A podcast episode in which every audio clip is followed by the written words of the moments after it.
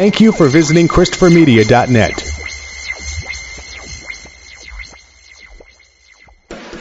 Thank you for downloading Sporgy for free on iTunes or from ChristopherMedia.net. Please make sure to rate Sporgy five stars on iTunes and help to tell others about Sporgy by leaving a comment. Thank you for following Sporgy on Twitter at Sporgy Podcast and on Instagram at Sporgy underscore podcast. Please follow Sporgy on Facebook to like and share Sporgy. You can also email the show. The address is sporgy at ChristopherMedia.net. If you would like to donate to Sporgy, you can click on the PayPal button at ChristopherMedia.net. If you use Amazon.com, please click and bookmark the Amazon link at ChristopherMedia.net. It will not cost you any extra money, and you will help to support Sporgy. If you are looking to launch your own website, please click through the HostGator banner at ChristopherMedia.net. Christopher Media uses HostGator to host all of the shows produced by the Christopher Media Network. When you click through the HostGator banner at ChristopherMedia.net and sign up for HostGator, you're helping to support Sporgy. We know that choosing the perfect gift for a man is a difficult task, but not anymore. TheBroBasket.com is here to help. We all know men are hard to shop for, but what do guys actually like? Their favorite alcohol, that's what. It could be craft beer, wine, whiskey, scotch, or tequila. TheBroBasket.com will put it in a gift basket full of their favorite gear and goodies. You can customize your own Bro Basket or choose from a variety of different Bro Baskets, like the Ultimate Import Sampler, the Jack and Coke gift set, or the Junior Executive gift basket. Boozeless, but still cool. Bro Baskets are also available. TheBroBasket.com gives you many shipping options to choose from, including rush delivery and Saturdays. 21 and over, please. State and local laws apply. Beer, wine, and liquor are not available for shipping in all states. You can help to support Christopher Media by clicking through the BroBasket.com banner at ChristopherMedia.net. Men used to be hard to shop for. TheBroBasket.com. Christopher Media. Let's make some noise. Welcome to Sporgy, the show that gives you half-ass sports fans giving their half-ass opinions. And now, here are your hosts. Apparently, he said some things and did some things, and Madison Square Garden security was going to escort him out of the building because he was being rude or whatever. And Charles Oakley wasn't having it, and they started to grab on him a little bit, and he smacked him and shoved him, and then uh, finally grabbed a hold of him. Like six, seven guys grabbed a hold of him and escorted him to the court and out, out, to the exit. If that wasn't bad enough, Dolan, the owner of the Knicks, gets on a live broadcast the next day and says, uh, you know, we all know Charles Oakley has problems with alcohol and he was being uh, belligerent and. Oh, that I did hear, yeah. And physical and everything. And yeah, it just blew up after that. So was the owner right and everyone was mad about it? Or is that what happened? Or did he speak out of school or what? Uh, the owner was right to to ask him to leave for whatever reason. Charles Oakley was being a dick. I no, guess he's saying like if if you're being a drunk asshole, I, it's, it doesn't matter, right? Or Well, it's, he wasn't- not supposed to matter. he wasn't drunk. So that's no, the but rub then. he he admitted that he had had like he had just come from dinner and he had like a drink or two with dinner and he said that, and I guess that they tried to fucking say that he was visibly intoxicated. One this I heard this is all through uh, Michael Rapaport on uh, I think uh, one of the ESPN shows. Anyways, uh, if that's yeah, if that's one of their radio shows, I, I didn't catch the name of the radio show it was. I didn't recognize who the hosts were, but anyways, um, a couple of the security guards tried to say he was visibly impaired, and then the, the rest of the security guards were like, "No, we asked him if he'd been drinking. He said he had had like two, three drinks with dinner, and he didn't appear to be drunk and out of control, like sloppy drunk." So they just took him at his word, and and of course the the the backlash I've seen is I've seen Spike Lee, I've seen Michael Rapaport, Al Sharpton. Uh, I haven't I haven't seen Sharpton, but I've seen a couple other celebrity Knick fans come out and say, uh, "How many years did Oakley give us, and how many you know joyous occasions did he give us as a Knick, and what has Dolan brought to the team except for misery?" So fuck, fuck Dolan, basically. But to their mindset, uh, so is Joe Paterno forgiven? If that's what you're, if, if if that's the way you think, is all forgiven with Joe Paterno? Hey, because that's that, that, that's going a Well, lot. That's we wanna chasing start the the rabbit show? down their hole. Do we want Yeah, to start well- the show? Just yeah, Uh, I guess you know what? It's already started. You know, we'll oh, just do it I'll up. fix Do it it in up. post. I'll, I'll start with uh, I'll start with me asking the question about Charles Oakley. And welcome to Sporgy number thirty six. I'm Chris. I'm Rich. I'm the Iceman. Who's Number 36, 36. Matthew Barnaby. Who the Damn it! That was the one I was gonna. Oh, don't do that.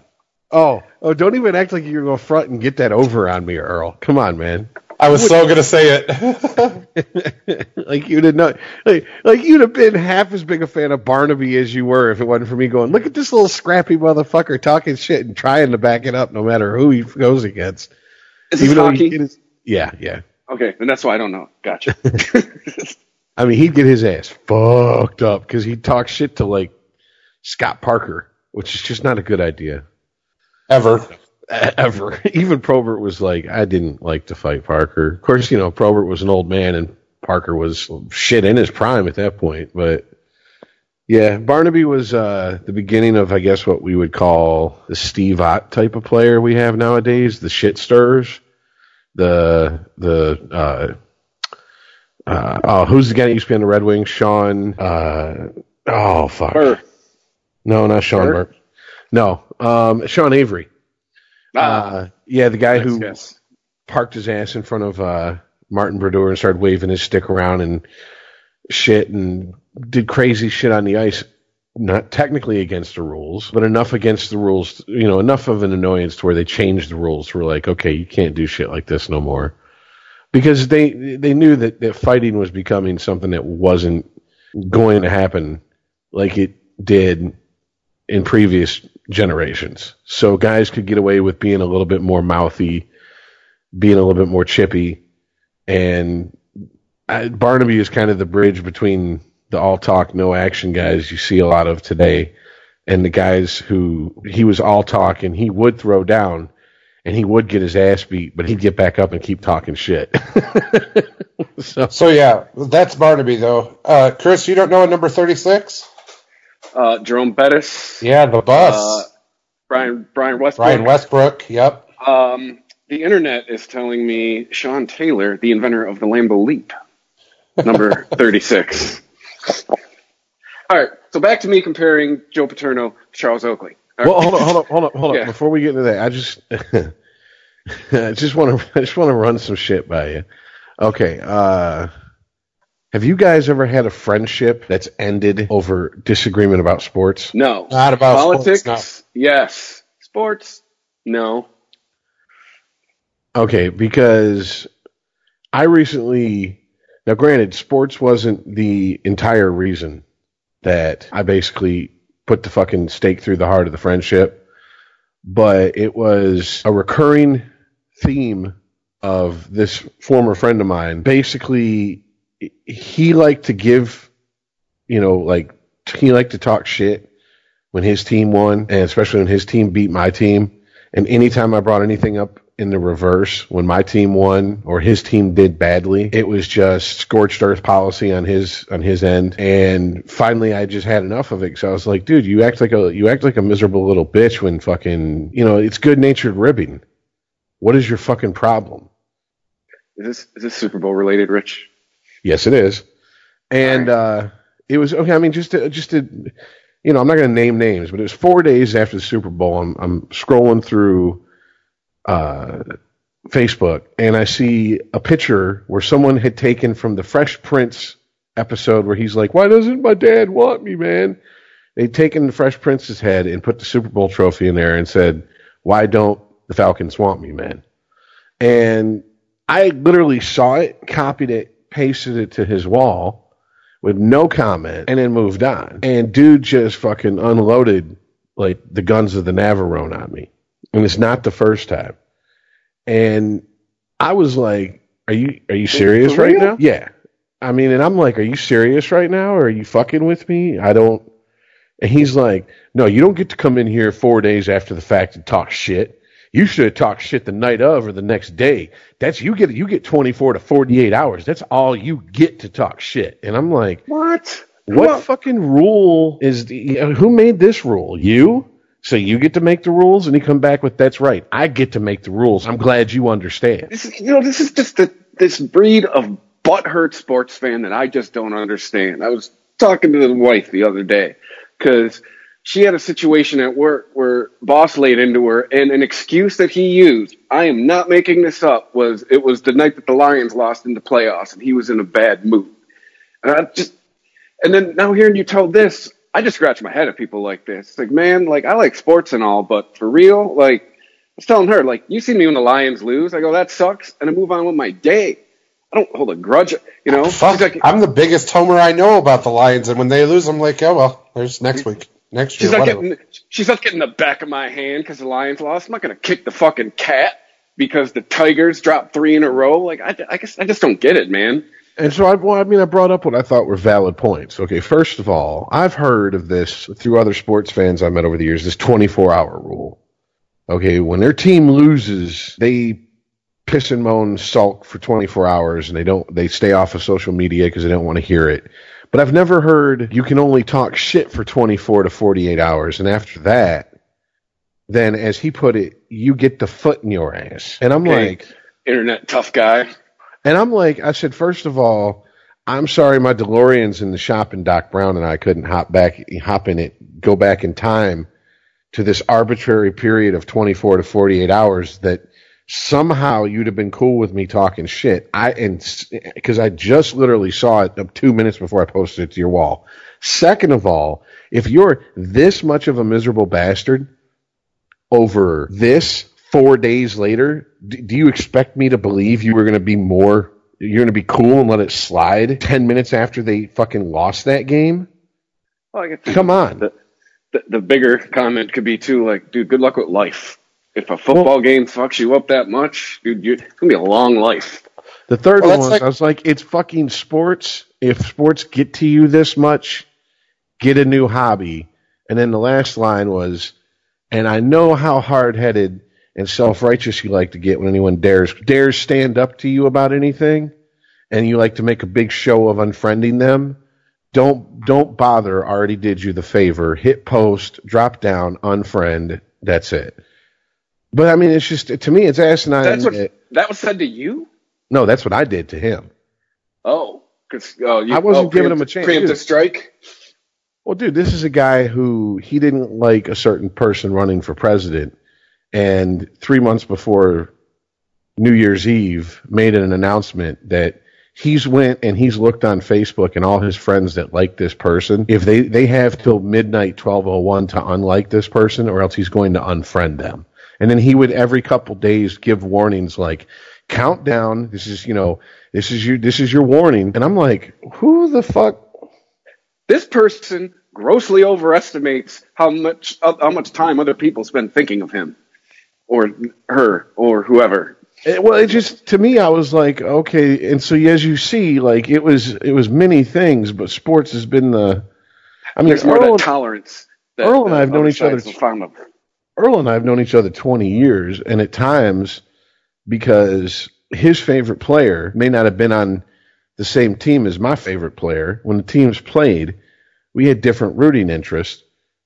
But I mean, dude, has seriously, Earl, be honest with me, and and because if I'm just not seeing it, let me know. I don't think I've, I, I, I don't think you've ever been like, I'm never going to talk to Rich again because he talked shit about fucking sports. No, I actually grew up learning how to talk shit because of you. I mean, it's just I don't. It's, it's isn't sports like that's part of the fun. Is Not anymore. Not anymore. That's part of this new era that we're in. You can't talk shit to people. Hurts their feelings. They get butt hurt and just. It can't be got- like me and you were before, Rich. How we just go back and forth and say the most fucked up things about each other's teams. That pu- that period's gone. This is the new era that we're in. Hey man, I tried to explain to the wife, talking shit comes with the penis. Like it's it's born into you. It's it's it's not like we it's not like we set out to do it on purpose. I'd say if you're a male, it's kind of something that's innate in you. Like well, if you if you play sports, that's how you learn to lose, ideally. And if you don't play sports, shit talking and basically busting balls is how you learn to accept that things aren't going to go your way 100% of the time just because you want them to. I mean, like as much as Yeah. Earl and I will go at each other on this show, when the show ends and we continue and we talk, I'm not. I, at least I'm. I'm speaking for myself. I'm not like. Now, there's been times I'm like, oh my god, dude, Jesus, fucking, really, really, like, eh, like I, I think you take some shit too far because I think it's a bit, but you swear it's not, and I'm just like, all right, and I shake my head. But I mean, it's not like I'm telling you that's it. You know what I'm saying? Like, how dare you disagree with me about the general manager for the Cucamonga Okay. Killers? You know what I'm When- saying? when Chris and I were talking about the Super Bowl, and he and I disagreed about if it's the greatest Super Bowl ever, I wasn't like, oh well, fuck Chris, I ain't never get on the podcast again, man, fuck that. That's what I'm saying. tr- trust me, with the three of us, there have been many heated discussions on this show, and at no point after the show have any of us been fuck that guy.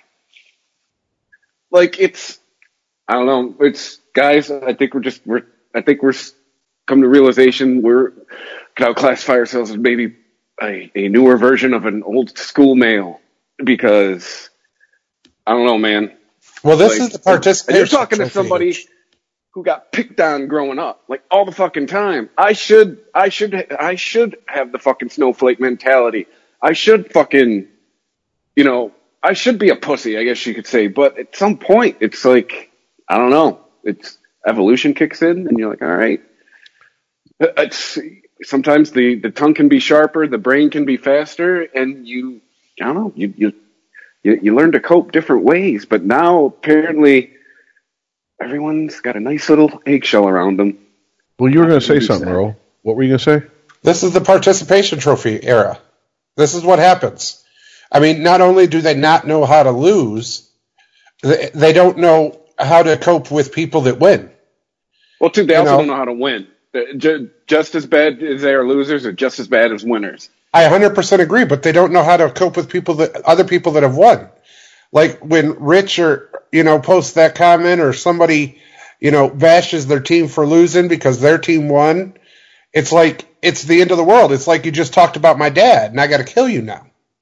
Yeah, I mean, perfect example is that our teams were playing each other, and you know there was some shit talking back and forth before the game started, and basically I didn't give my team a chance. I was like, look, they got they they're running Mike Glennon out there as quarterback. Motherfucker looks like a, a, a Shaggy, but deeper on the fucking autism spectrum.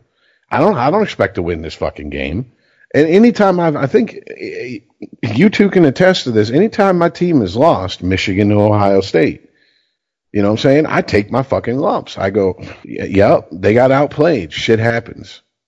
You know, they're not that good yet. I don't take it personal. And even as much as I hate like the Colorado Avalanche, if a Colorado, if one of you guys were a diehard Colorado Avalanche fan and for whatever reason they just started dominating the Red Wings all over again like it was the mid 90s and the shit was cool, Hey, Rich. huh? It's not. It's not even in sports though. It's all even in in your expertise of music. When you were young and you had your guitar and shit, if you couldn't figure out something, you sat there and practiced day in and day out until you fucking had it. Nowadays, kids can play whatever the fuck they want on their instrument, and the parents are like, "Oh, that's beautiful. That's golden. That sounds exactly like it. You're the shit." And then they go out to these clubs and they go out to to play live events, and they're like playing what their mom said was great, and the people are like, "Are you fucking kidding me?" Uh, but that that well, no, yeah, we're we're strained on regimented territory here, but that that spilled over into music in general. If you watch the Grammys on Sunday, like, My don't- point. Yeah, absolutely. I, I feel out of touch and old because I feel like like it, am I insane? Is what constitutes good music anymore? What constitutes talent? I'm apparently not sure of it anymore because the shit has changed. I, I don't know because I don't know who Chance the Rapper is, I, and I don't know why I- he's won Grammys. No, I no idea either. I just want to wrap up what because I, ki- I kind of sprung this subject on you guys. I just want to wrap it up by saying, if you're out there and you're listening to us, and you're one of these people, male, female, doesn't matter, our age, young kid, whatever, who gets that upset about losses and you you feel you have to just like bring up the most like you like you just feel like you just have to drop every bomb in your arsenal on the person because they fucking good naturedly gave you a little bit of fucking a poke in the ribs. Seriously, do yourself and everyone else a favor. Turn off the TV, go outside, take a couple deep breaths of that fresh air, and get some fucking perspective. Because no one likes people like that. No one. People like you are tolerated by people. Eventually, their patience will wear beyond thin. It'll be worn down to the nub. So that's that, that was the whole point of bringing that up.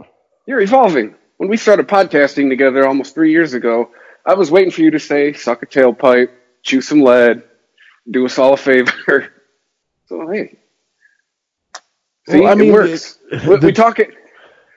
the joking part of me- enlightens you.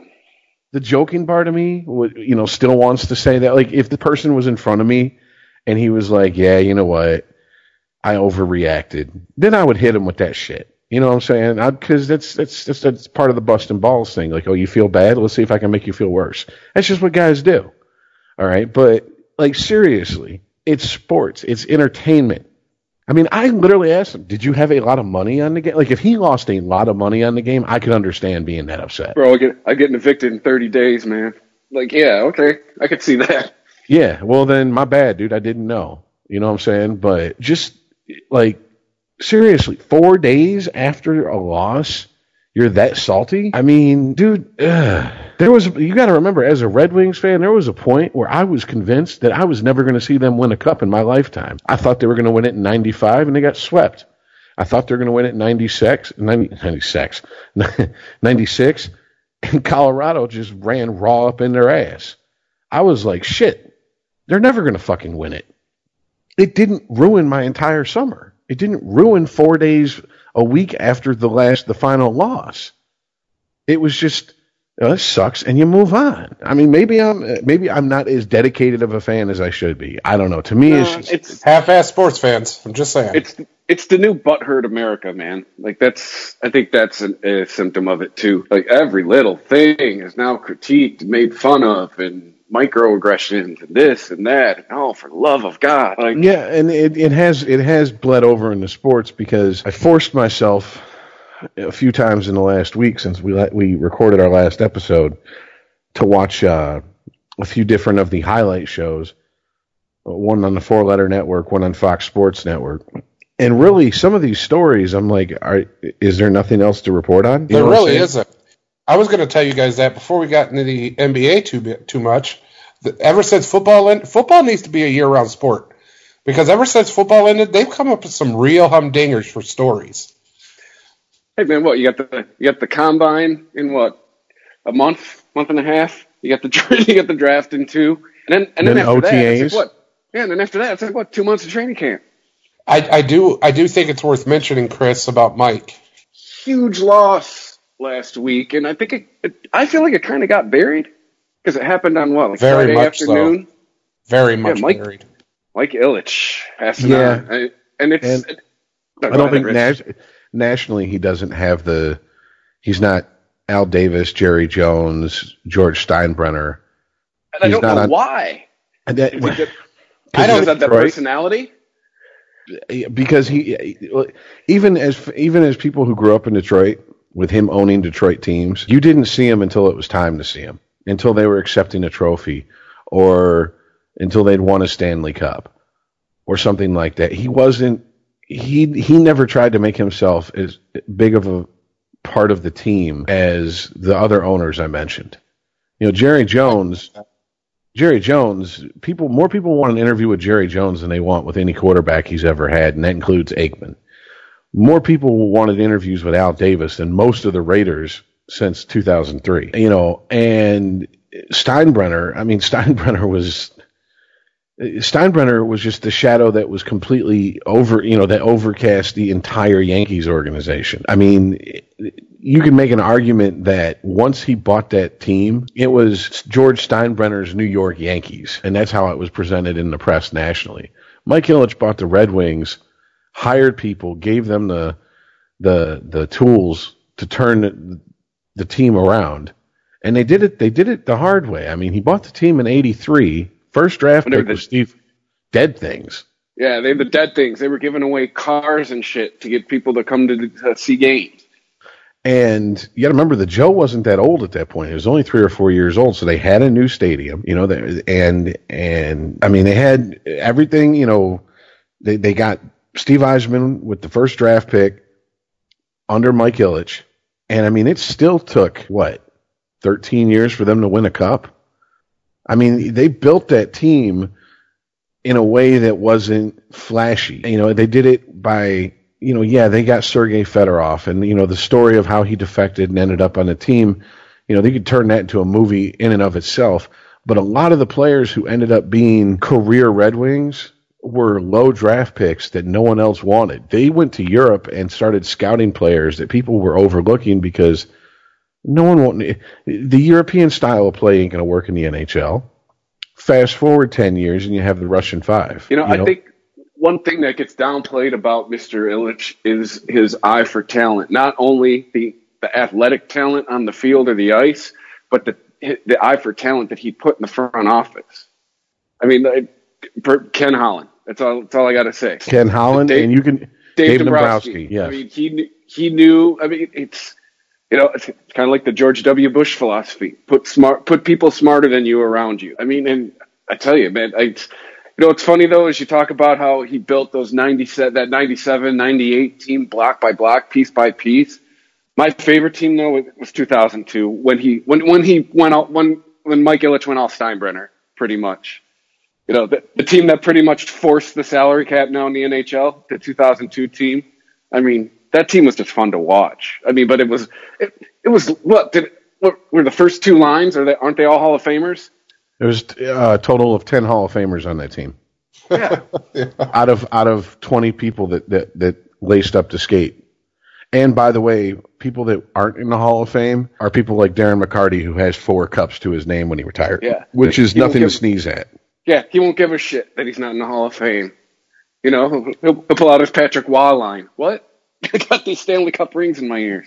Yeah, because just so you know, Patrick Roy and Darren McCarty have the same amount of Stanley Cup wins. Yeah.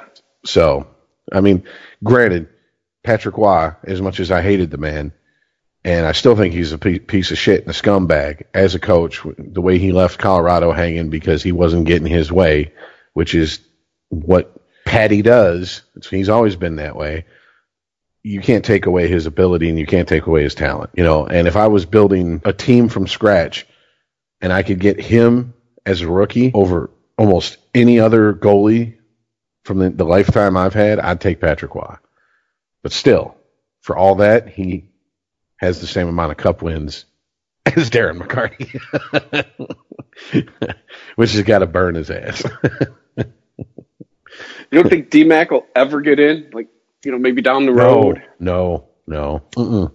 I don't even know if Osgood will ever get in. Yeah, remember Osgood is Osgood isn't considered a Hall of Famer. You know, I mean, Osgood, even though his stats dictate that he should have been, didn't he win the, two of those cups? Oh yeah, he won the cup in in 2008. He won the cup in uh, 97, 98. Yeah. Uh, but the problem is, is that, and this is this no, this is kind of was Osgood 02? Wasn't Vernon 97, 98? No, Vernon was 96, 97. Then they traded him. Who's yeah, but well, Osgood was backup though. Yeah, he was his backup. And then, oh no, wait, 02 wasn't it Hasek?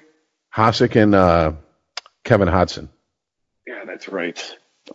Um, but see, and this this kind of goes back to the this how silently Mike Ilitch put together from the top down an organization that was so good that a guy like Osgood, who people say was just a better than average goalie, not a Hall of Fame goalie, has Hall of Fame numbers. And when they say, well, when people go look at his numbers, how can you deny he's, you know, should be in the Hall of Fame? They go, because of the defense that was in front of him. Larry Murphy, uh, you know, uh, Nick Lidstrom, Bob Rouse. I mean, you had guys in front of him, Chris Chelios, you know, I mean, you had Konstantinov. Constant, well, yeah, Konstantinov, yeah. I mean, you had guys who, I mean, th- these are, these are, these are immortals in the, in, in the history of the game and will always be in front of them.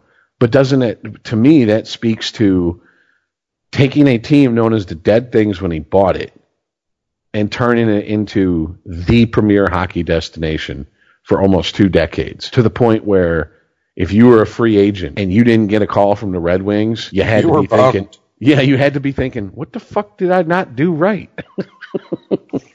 I mean, know? it's, we've used it before, but I mean, really, he, he we were we were the uh, the New York Yankees of hockey for about five years there. You Well, know, Detroit's called the Hockey Town USA. Come on.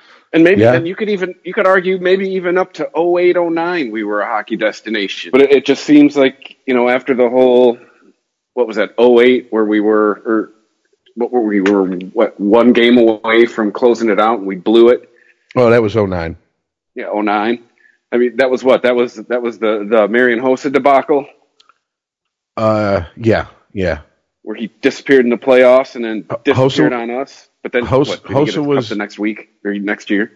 Hossa was on the Penguins in 2008 when we beat the Penguins, and then Hossa jumped shipped over to the Red Wings and lost to the Penguins, which had to burn his ass. And then Holland gave uh, the Mule because he produced in the playoffs the contract, Tomas Holmstrom, the bigger contract, and let Hossa go. Hossa went to the the Blackhawks where he now has two Stanley Cups. So, I mean, retrospect Worked being what it is. Yeah, retrospect being what it is, that's one of his worst. That's one of Holland's worst moves ever. But I mean, we talked. We've talked about this, uh, you know, on past shows. The Red Wings are like, or actually, you should say, like the Patriots are like the Red Wings.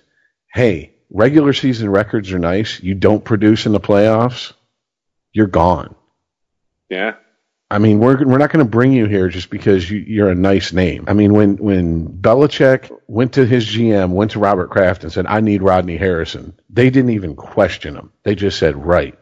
And and and he was a big question mark to every other team in the league. And on Belichick's word alone, they they okay, we'll sign him. Cool. You know, he was sitting. In, he was literally sitting in Al Davis's waiting room when he got the call that the Patriots had made an offer. He got up, went to the receptionist, and said, "Tell Mr. Davis I'm sick and I'm sorry I couldn't make this appointment." And then flew out to New England and signed his contract. And by sick, That's how that I mean went. sick of losing. You know, so what's that tell you? You know, I mean, that's this is, but uh, you know what people outside Detroit also don't realize is that this is a hometown boy who grew up on the east side of Detroit, played minor league ball, joined the Marines, did his stint in, his, in the Marines, got out, went back to minor league ball, got out of minor league ball, and started a little pizza shop in Garden City, Ten Michigan G's. Ten Yeah. fucking G's. in Garden City, Michigan, literally three miles from where I'm sitting right now, and turned it into one of the biggest pizza empires in the world at this point. And he never left Michigan. He stayed here. No. He wanted the he wanted before he even bought the Red Wings, he wanted to buy the Tigers, but they weren't for sale. So he bought the Red Wings. A few years later, when the Tigers went up for sale, Tom Monaghan, who at that point was the owner and founder of Domino's and was still involved with that, outbid him and bought the Tigers out from underneath him. And he and he bid his time until Monaghan sold the Tigers 10 years later and he bought them. And yes, the Tigers went through some shit years, but if you really look at it, the Tigers built a World Series class team in less time than the Red Wings built a Stanley Cup final class team. Well, I was going to say they actually, if you look at it, they kind of had the same timeline. Uh, Ilitch buys the Tigers, or I'm sorry, buys the Red Wings in '82. By '97, they're winning a cup. That's 15 years. Buys the Tigers in '92. By 2006, they're in the World Series. I mean, it it just it it just reeks of this guy has a plan going into whatever he's going into. Yeah, the dividends might not pay off, um, you know, immediately, but the way he built teams, and you could see it in both organizations, he, he's building for long term. He's he's not building for winning next year. He's building for winning multiple years, a few years down the road. Exactly. And if you and if anybody doubts that, look at the Red Wings playoff streak, which granted, unless a miracle happens, is, to an co- end. is coming Yeah. to an end this season, as it should, because it's time for the Red Wings to blow that team up and rebuild. But that's that's just the nature of the beast. I mean, the game when that streak started is completely different than the game is now. And for them to not only make the playoffs, but win four Stanley Cups in that time period is fucking mind blowing. I mean, show me another team that had a streak like that in any sports history. The closest you can come is the New England Patriots, but it still hasn't been as long. Still hasn't been almost 25 years that, and, and the Patriots have missed the playoffs since Brady and Belichick took the took the reins of that team. Yeah, the thing is too is good luck to any professional sports team at at this point for breaking that record because it's going to take you at least two and a half decades to do so. So, good luck, everybody. But I mean, I also think I, this is, and this is just a, an aside. It's not really sports related. Owners get a lot of shit because when they want stadiums built, you know, oh well, why, why does the city or the county or whoever have to kick money in?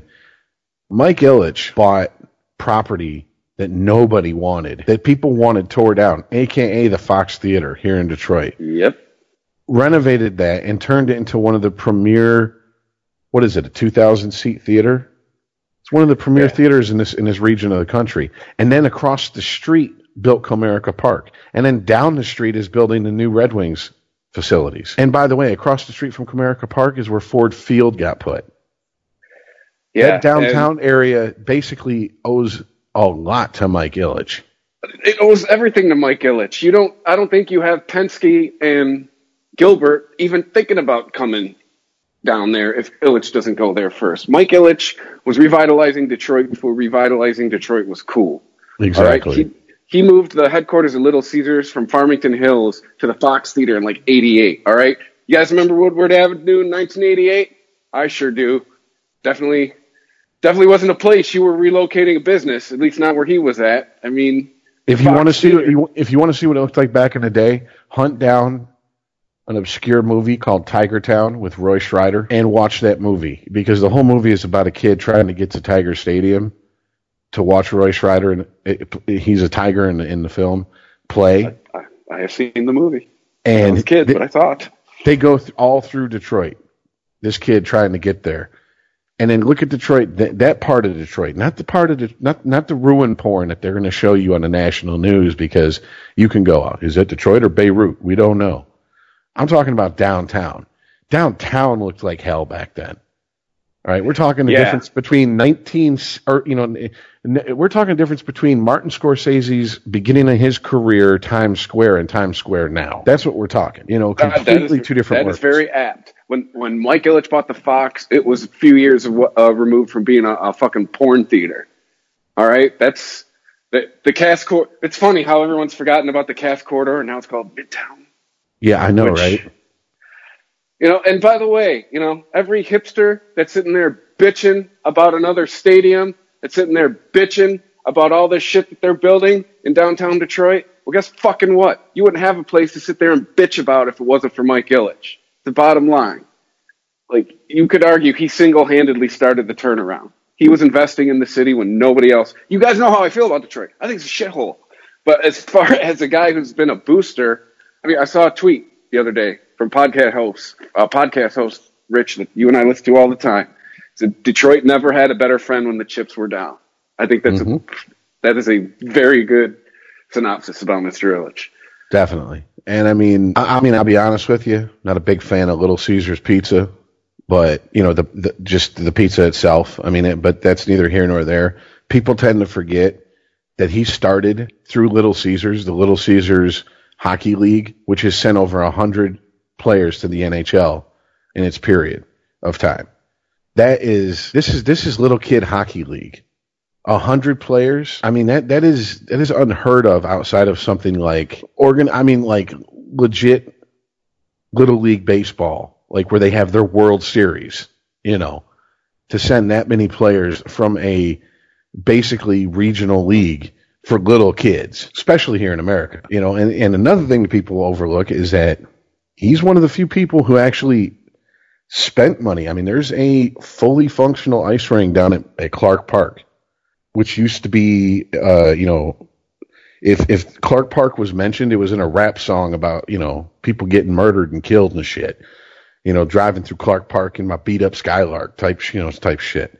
And you know, you have black kids playing hockey And I don't think that would be the case if it wasn't for someone like Mike Ilitch. If it wasn't for Mike Ilitch, period. You know, and too, a lot of things that Rosa Parks story that came out. You know, I'm I'm Did you hear that one, Earl? I did. Yep. Yeah, it's uh, you know, it's I know some people uh, that work under the Ilitch umbrella, and those stories, stories like that Rosa Parks stories, are a lot more common than we think, and they're to then they usually involve people who have a lot less notoriety than Rosa Parks. You know, Mike Ilitch is one of those guys that he wasn't telling you uh, the shit he was doing as far as charity work went. You know, He he just just, did did, it. it. and then people would people would talk about it after the fact. He wasn't putting out a press release. He wasn't holding the press conference. He wasn't doing look what I did. He would just do it, and then shit like that just kind of bubbled to the surface. You know, I mean, the guy was a it, the guy was a true philanthropist. Uh, You know, it's he did.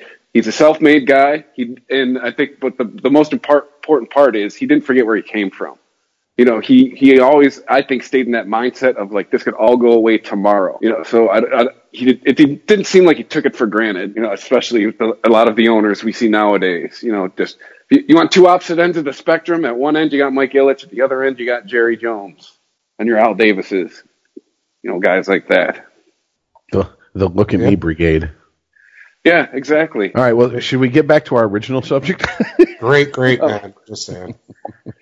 Yeah, man. I mean, it's it, it, as far as in Detroit sports, that's a huge hole, man. And you know, everybody, at least the three people on this podcast, you gotta feel sorry for him. He never got his World Series. I mean, Yeah. and he he he he drove hard in 2012 too.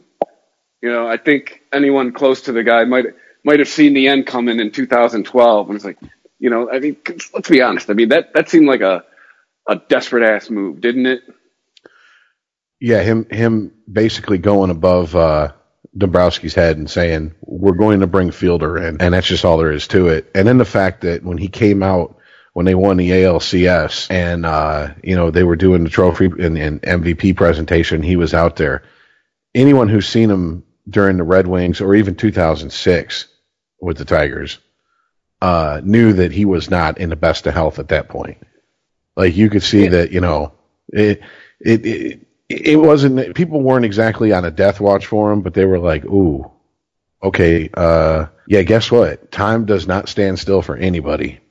Yeah, I mean, there's there was definitely a difference between uh, Mike Ilitch with his first Stanley Cup in 1997 and Mike Ilitch at the uh, the the rally in 2006. Yeah. it's definitely two different Mike Ilitches.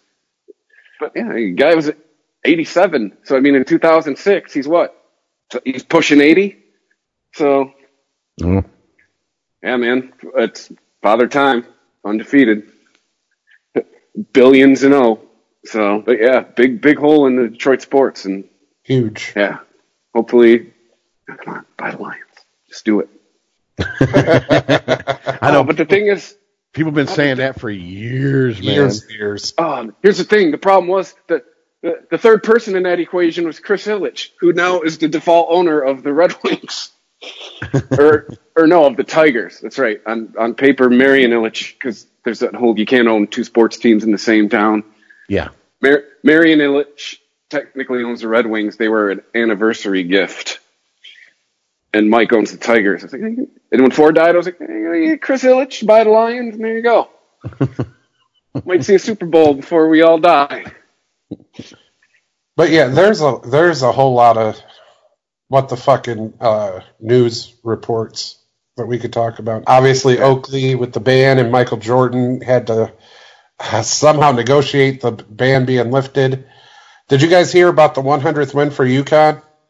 Oh, yeah. Uh, that's I mean, there's debate whether that's good or bad for college women's basketball. Is that in a row? Yeah, 100 wins in a row. Oh, Yeah, and that's without Pat. Um, Summitt. Summitt.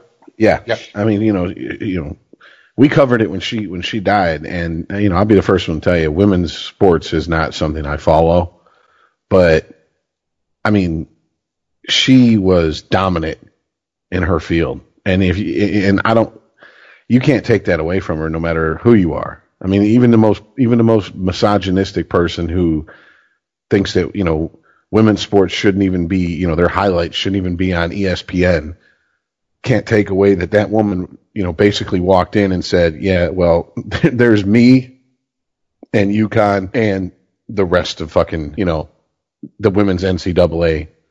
Is she the female Field. Belichick? She has to be, dude. Yeah, she was. I mean, I'd put, I'd say that she's, I'd, I'd even go. I know I default to hockey a lot, but I'd say she's up there with like, you know, the greatest of all time, like Scotty Bowman, you know, Bear Bryant, Lombardi, you know, guy, you know, people like that. I mean, you just, you, you can't, it's almost impossible to be as dominant as she was. And the fact that she's no longer there and this team is still doing it, you know that her fingerprints are on that. I mean, it's, it's, it's something that, Well, it's probably a nod to the athletic director too. Well, yeah, well, I mean, of course, but I mean, it's something that you hear a lot of that you know players have to buy into a coach's you know system and the process. They have to buy into it. Well, obviously, if you were being drafted by her, you bought in before you even signed your letter of intent, or else you probably wouldn't even.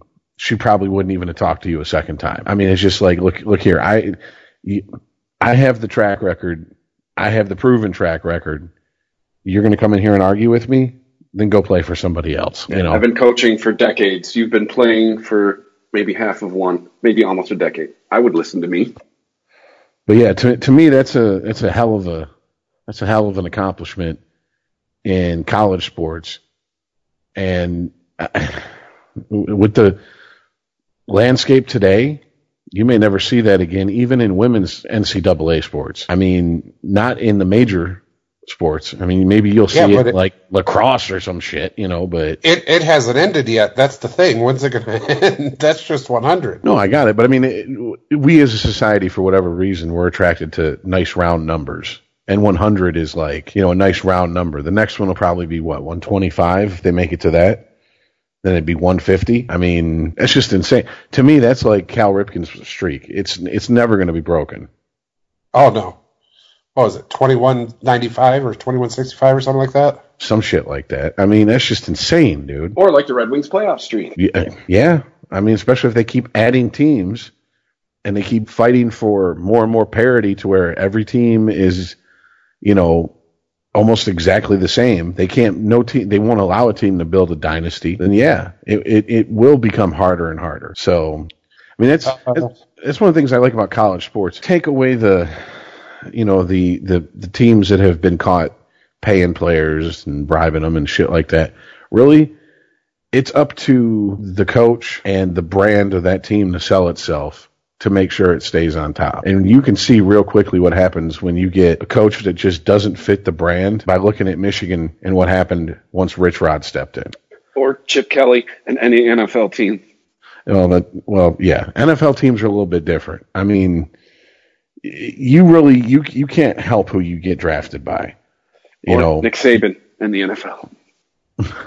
but you can definitely choose you know your your your your college football team and that's one of the things that I thought was interesting you know in articles I've read over the years about why guys who move on to the NFL are still so connected to the programs that they chose to go to because hey they chose that that team you know you can't it's like the difference between between being drafted in the army and choosing to join the marines you know there's a reason they say the few, the proud, the Marines, and there's a reason the Army back in the day drafted everybody. You know, Marines didn't want just anybody; they wanted the fuckers who were who were crazy enough to think they were good enough to be in there. You know, Army was like, we just need warm bodies. Come on in. So, I mean, it's not a slam against the Army. That's just how it was back in the day of you know Vietnam and the draft. So, if you have an issue with what I said, I don't know, dig up the people that fucking made those laws and take it out on them. Leave me the fuck out of it. You know, or vote. Yeah. Every once in a while. Yeah, maybe every two years instead of every four. But So what's Earl? What's your what's your take on the Oakley thing, man? I, uh, actually, to be honest with you, I think it's a non-issue. If if we if that happened in Milwaukee or Sacramento or somewhere, you you, nobody's going to talk about it. Or if it's not Charles Oakley, if it's, you know, random fan. This is just another, I mean, to look at it, you put your hands on security, you're fair game, whether you're drunk or not. Uh, know. y- y- the fact it, the fact in and of itself that he got kicked out of Madison Square Garden That's what I'm saying is a non-issue. What made it an issue, and what I have a huge problem with, is the way Dolan, the owner of the Knicks, reacted. Because he came out and just slammed Oakley and and made him, you know, just look stupid in, in, in the public's eye. Telling everybody he has a problem with alcoholism, and he doesn't. He even said, uh, you know, he might have a problem with Dolan in his press conference said, or not his press conference, but on the on the podcast or whatever said, uh, he might have a problem with alcohol. But you know, I don't know. Well, if you don't know, then shut the fuck up. Don't talk about your your former players that way. You know, and then when he placed a ban on him, you know, ban a few uh, a former player like that for one little incident. If they touch your security, you're allowed to do whatever you want. Well, you're allowed to, but you don't do it. For what? Why not? Bring them into your fucking office, Earl, sit down, and be like, "Look, you're man. I'm a man. That wasn't right. Don't do that shit in my arena, or you're done." Earl, if that was any of the three of us, though, we wouldn't have gotten that consideration. Like that's that. I guess that's where I kind of have a problem with the the stuff you said, Spike Lee and whoever was saying. Like, so because I, you were good at sports twenty years ago, we're just supposed to forget about this one instance of you being an asshole? I don't know that that's true though, Chris. I don't think we would have got banned. I think we would have got thrown out of the the arena. Dude, you go to the you go to any game, get froggy with the security guard, see how that turns out for you. Yeah, but I, I just, really don't doubt if I have season tickets to to a, a team, whatever, and the next thing I know, they had a you know an issue with me, and I threw my hands up, and the security guards came up and we started a fight and I got kicked out. I highly doubt that I would be banned. Rich, am I right? Uh, I, I, yeah, I, it depends on the. In my experience, it depends on the sport because weren't people banned, like giving given bans for doing exactly that back in the Silverdome days? No, I, fighting in the stands. I don't. I don't think they were yeah. banned. I, I, Chris, I don't think they were banned for for like eternity. You know, I, I don't think they could come back to that game, maybe another one or two games, but a lifetime ban from the arena? I highly doubt that's the case. And hear me out here, not because they feel sorry for me or anything, but they want my money. I'm buying those tickets. I'm buying the concessions. I'm buying the memorabilia. If I'm not allowed in the stadium, not only am I not buying it, my family's not going to buy it. I'm going to tell my friends not to buy it. Well, now I present to you this devil's advocate argument, Earl. So I key hang on to your money, but to everyone who sat around you who might not come back, fuck them. No, I, am with you on that, but that's why I say give you know maybe a game. Hey, you're, you're not allowed back for this game or next. We'll have you back the game after, and if you can behave yourself, you're good. But it was his first instance. It was the first time Charles Oakley ever did anything like that. I'm. I was just about to bring up. I bet you this, maybe it isn't this this might be the first time we're hearing about something. Like I don't know. It's I, the more we talk about this, the more my like we're smoke, there's fire, spidey sense just starts tingling a little more. Like you know, like this makes me wonder. Maybe this isn't the first time. Maybe he's had warnings. No, no, I think it is the first time because if there was other times, Dolan would have put that shit on blast when he tried to convince everybody he had an alcohol problem. There's no way he's going to hold that back. I just, I don't know. I, I just think there's, there might be more to this story because it just, and, and two, I, Spike First, Lee and the rest, and the rest of you guys, where were you? It, it seems like they're, they're, at least, this, I'm just going off by what you guys told me. Maybe there was more said, but like I said, we're, we're defending him based on what he did before. They, they didn't, they didn't talk shit about Dolan for bringing up the alcohol. They were just like, oh, since he played basketball good 20 years ago, uh, it doesn't matter. No, they were furious at the fact that he brought they brought up the alcohol because he wasn't he wasn't drunk. He wasn't like hugely intoxicated, and they were really just bent, and they were basically calling him a racist. Well, here's my beef. Okay, if he was visibly intoxicated, which means his let's say his eyes were at half mast, he was starting to slur his words, you could smell it on him and they believe that that was the catalyst for the situation. At what point is it okay for them to start saying he has a problem with alcohol? Shouldn't they just say he appeared visibly intoxicated? He was being disruptive. We asked him to leave. He wouldn't, etc., etc., etc. You don't need, there's no need to go into, well, I mean, you know, he has a problem with alcohol. Really? Who the fuck are you to be talking about his problems with substances? Just because, I mean, I'm sorry if you right now, I, I I I challenge anyone who thinks I'm bullshitting. Next time when the NFL season starts back up, go to your fucking home team's game, pay to get in the parking lot, and ask to breathalyze people. I guarantee you, easily, easily, a third of that crowd is legally drunk, if not half. And that's before they go into the game. And if you think I'm bullshitting about professional football, go to a fucking college football game and hang out the tailgate. Where everybody will be drunk. Now, now, are you going to sit here and, and say that all those people have problems with alcohol? No. Part of going to a game is enjoying yourself, having some drinks, setting the mood, getting loose. That's the reason they sell those fucking drinks. Okay, well, that makes them money. All right. This is the reason I, I, I've yet to be to any stadium. There's not a bar in, and I'm not talking vendors. I'm talking a walk-in, sit-down bar at the fucking place. I think it's called the Fifth Avenue in Comerica Park. It's called the Olympia Club at, at, at the Joe, and I forget what it's called at, at Ford Field. But I mean, to me, the owner was just, I'm going to throw everything to the wall to try to cover my ass, and whatever sticks sticks. And because Well, this is this is you know our society is like, oh, if someone has a problem with alcohol because you know. uh, Britney Spears puts on a bad show and she goes to rehab for exhaustion. You know that's that's the way our society's set up these days. It seems like it's the cheap way to say that you know yeah, he was being a dick to security and probably because he's an alcoholic.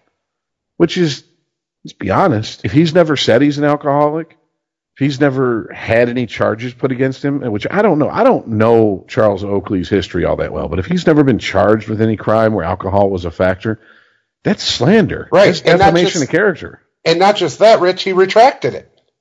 He lifted the ban, uh, issued an apology. He he just kept making things worse and worse and worse as he kept going along. Dolan, that is. I think a lot of that has to do with he misread the room. He thought he was going to have a lot more support than he did. And Agreed. Agreed. But I've been reading while you guys have been talking. Oakley probably also, but Oakley didn't help his case when he said admitted that he had been drinking before the game. I'm not. I'm not. I'm not defending the actions of the owner. I'm with you, Rich. That's kind of out of place. Just say he fucking was getting aggressive with our security and end it. But it's yeah, he didn't didn't help his case by admitting that he was drinking before it, which yeah, most of the people in that stadium are drunk. I just, my, I guess my issue's more with it's just go to any, go to the big four, go to any stadium, get get loud and aggressive with security, see what happens. oh You know, yeah, it- definitely. di- di- didn't the vet have a fucking holding cell in its basement when Yeah. was still around? And I believe they had a judge to actually issue fines. And yeah, if if if you were way too out of control, you'd be taken to their version of you know city jail for further, you know, held for further trial or whatever. So, I mean, it, at least that's all my friends from Philly have said. I never went to the vet. I was never there. You know, but uh, it, it, could be one of them urban legends, but for everybody to say the exact same thing, you know, come on. It's it's kind of like the it's kind of like Eddie Griffin said. You know, he's like people have been saying Whitney Whitney Houston smokes crack for 20 years. If someone says something about you for 20 years, where there's smoke, there's fire. You know what I'm saying? So, and then of course she died from cocaine intoxication. There you go. So, but did she technically die from drowning? oh, I thought she I thought she fucking had a seizure or whatever, cocaine induced seizure. well, yeah. then- I don't know. Once again, I don't give a shit enough about Whitney Houston to know any of that. yeah. Well, no, I, I think it was a one-two. I think the, the the coke made her unconscious, and she was in the bathtub, and then that was it. It was, it was kind of Which, how much coke do you have to do to be unconscious from it? That is a know, lot right? of fucking cocaine, man. That's like your body is shutting down on you. Jesus Christ! I mean, I'm not one to talk. You listen to listen to a couple episodes. You can dig them up if you want of unregimented. I've done my share of shit, but god damn. yeah, my my one experience with cocaine. Uh, it's supposed to keep you awake, right? Like she she, she went to the other end of the scale, apparently.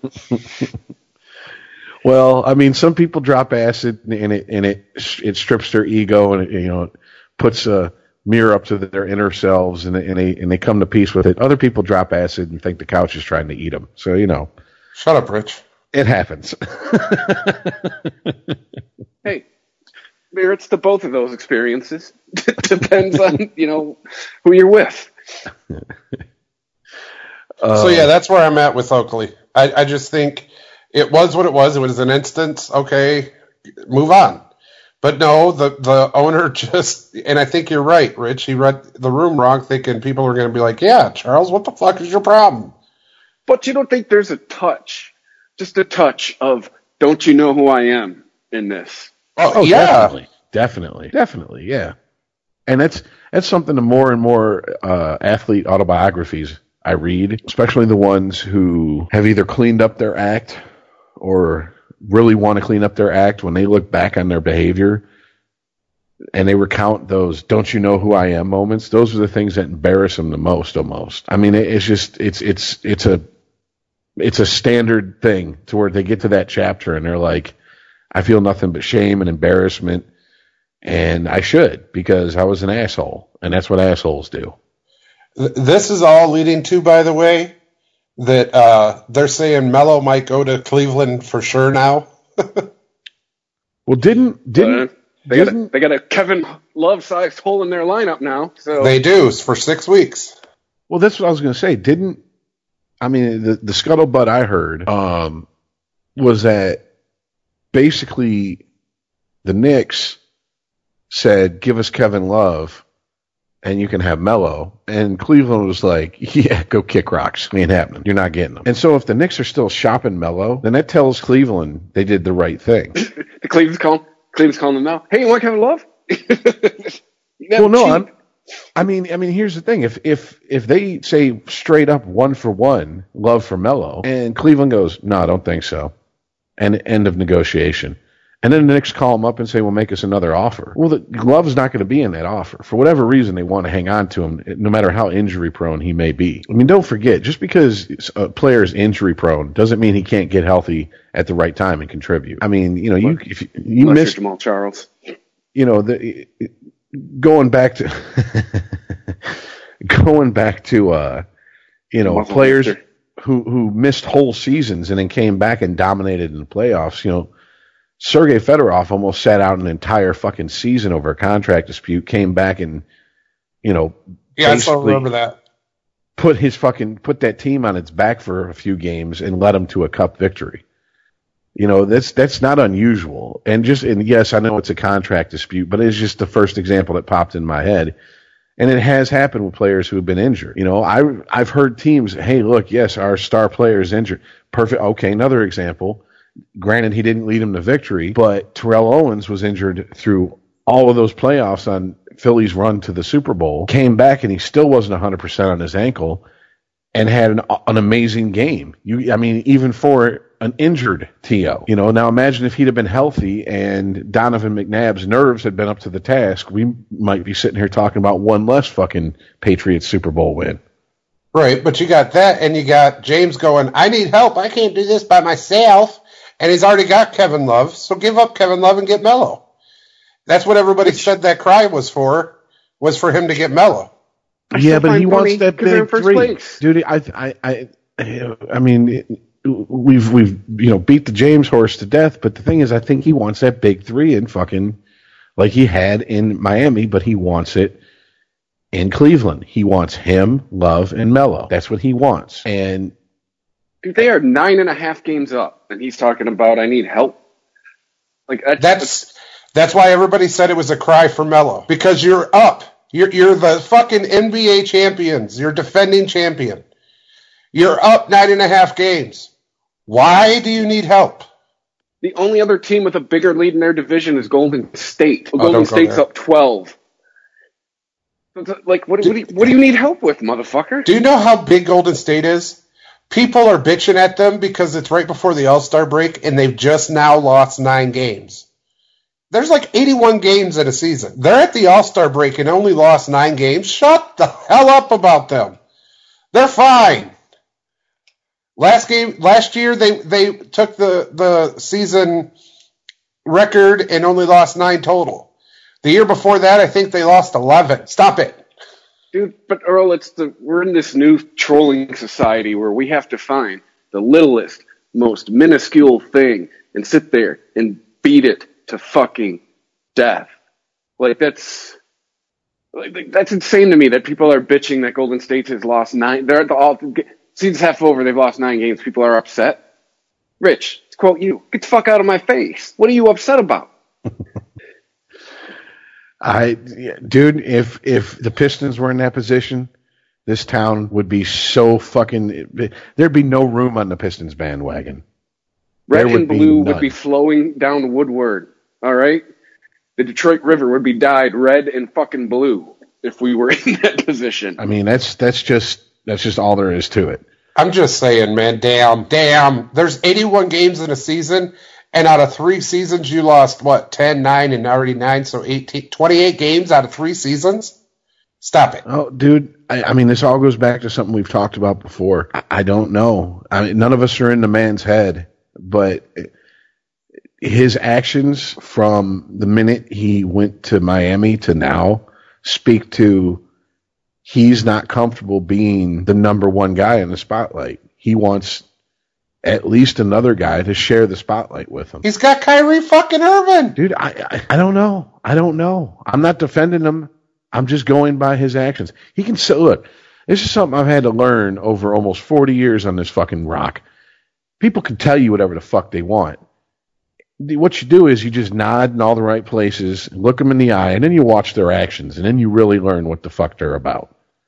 Because people will tell you anything they think they, that you want to hear but their actions will show you what they're really about. And the fact that he's now in the position he's in, and he has before in the position he was in asked for more help, tells me all I need to know. This man does not want to be the guy for whatever reason. I mean, if you're more inclined to, to if you don't sign a billion dollar shoe contract, if you're more inclined to, to, to, to like him, then you're going to spin it in your mind as he wants to share the spotlight. He wants to take everybody else along with him on this this journey and all this shit. If you're if you don't like him, you go, you're a pussy and you don't want the ball when the game's on the line. Yeah, well.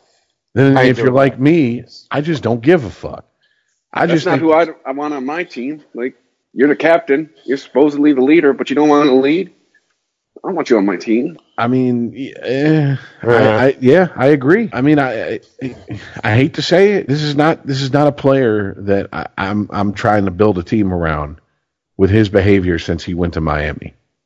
Rich in our industry, it's a, it's it's like making somebody a manager who don't want to be a manager. You're not going to get the results you want. Exactly, exactly. If you're just throwing someone into a position of leadership because someone has to be there, yeah, eh, you, you, it's un, it's it's the person's not motivated to do the job that needs to be done. That's all there is to it. And you're going to have a bunch of malcontents. Like, I, like if he keeps going the way he's going in Cleveland, I'd, I'd love to be a fly on the wall in that locker. I'd love to be flying that lock on the fly on the wall in that locker room now. That's what I'm saying. How long until the mutiny on the bounty happens here? I mean, before they just kick him out. How long until they just say, "Okay, LeBron, shut the fuck up, go sit down in, in your corner"? When we when the game's not on the line, when the game's not on the line, and we need you to score a lot, which is what you're good at, well, then that's when we want to hear from you. Kind of the Chad Johnson and Key Keyshawn Johnson type shit. I'm yeah, if I would. I'm not saying kick him off the team, but if I'm Dan Gilbert, I might be uh, having myself a private meeting with LeBron, going, "What the fuck is wrong with you? You're costing me a lot of money, dipshit." Like shut up, play basketball, win some games. Like it's, I don't know, man. Well, once you know we've we've we've touched we touched on it as far as we brought it up and then we just moved on in a in a in a past episode, but honestly guys could this be like some sort of and i when i when i say mental illness it's because i don't have a better term that's popping into my head at the moment but something along those lines that's going a mental block, I guess would be a better way. That's going on with LeBron, like Zack Greinke had, and they, you know, Zack Greinke when he was with the with the Royals, they had to, you know, look if you want to be in the game, if you want to be in the in the show, you got to work this out. And he went and he he had a therapist or whatever he had, worked it out, and now he's the Zack Greinke we all know. I mean, is is that is there something going on? I'm, I'm more him? I'm more apt to think, and and we've said this too. It's back to he he came straight out of high school, and it's been everybody handed him everything he wants because he's the Yep. next Jordan. Earl, we are simpatico on this. This is from having your butt rubbed and your balls cradled from the time you were 12 years old. Right. You were the great. You were the king. You were the king. You're King James. You're King James, bitch. All of that shit. You're the man. You're the man. Don't take no shit from nobody. Here's $90 million. We're Nike. Wear our shit. And so he's got this all in his head that he's the shit and he can demand the world and everybody's going to listen to him. But now he's getting older and, you know, the sun isn't setting by no means, but it's, it's there. It's peaking. He got a winning coach fired. I still don't understand that either. They had a winning record. Like, I don't, I don't know, man. Right. And, and it's just him. I think it's really him with all of these instances this year of, of him going and throwing a temper tantrum because not everybody is bowing to, quote, the king anymore. You're So I ten and a half games up, and you want help. if you are a player on a team, I don't care if you're the star player. I don't care if you're the fucking eh, the leagues that you play in, the face of the league, and you can get a coach with a winning record fired, and everybody knows it. They don't even try to fucking dress it up as anything else. You are toxic. That's all there is to it. Yeah, because it's all about you. Exactly. It is no longer about the team. It is about you. And I'm having a real hard time believing that even though I brought it up, I brought it up basically playing devil's advocate if there's like a, a mental block in his head that he can be so narcissistic and self-centered that he does something like that, but at the same time he doesn't want to be the man on the team. He wants to share the spotlight. Unless, and this is this is tinfoil hat pulling this out of my ass, but I'm doing it with a pair of tweezers because it's covered in nasty shit when I pull it out my ass. Unless the whole team came to him and said, LeBron, we need you to be our voice and get this coach out of here for whatever reason. And I highly doubt that's how that shit went down. That's why I said Yeah. I'm pulling that out my ass with a tinfoil hat on. But I No, mean, Rich, I- I, I'm with you there. I think that. Sorry, Earl. I, I think that I want to share credit, and it's all about me. Don't exist in your head at the same time. I, I don't. I don't think there's a human on Earth that's wired like that. You're either one way or the other. But I think that, that's my opinion. I guess. No, I, and I think he, it is all about LeBron, and that's why, and that's why I think LeBron went to Miami, because Miami had D Wade. Okay, they were bringing in Chris Bosh and then bringing in James, and to James, well, that's that's the big three, quote unquote, that you're wanting. So if we win, I'm good. If we lose, it was Bosh's fault. It was D Wade's fault. It wasn't me. Oh, you, notice think that- he you think he wants the other guys to play scapegoat just in case? Well, think about it. He's sitting nine and a half games up screaming, I need help. I can't do this all by myself. Just so he could get a big name like Melo and get rid of Love. You've got the big three in Cleveland right now.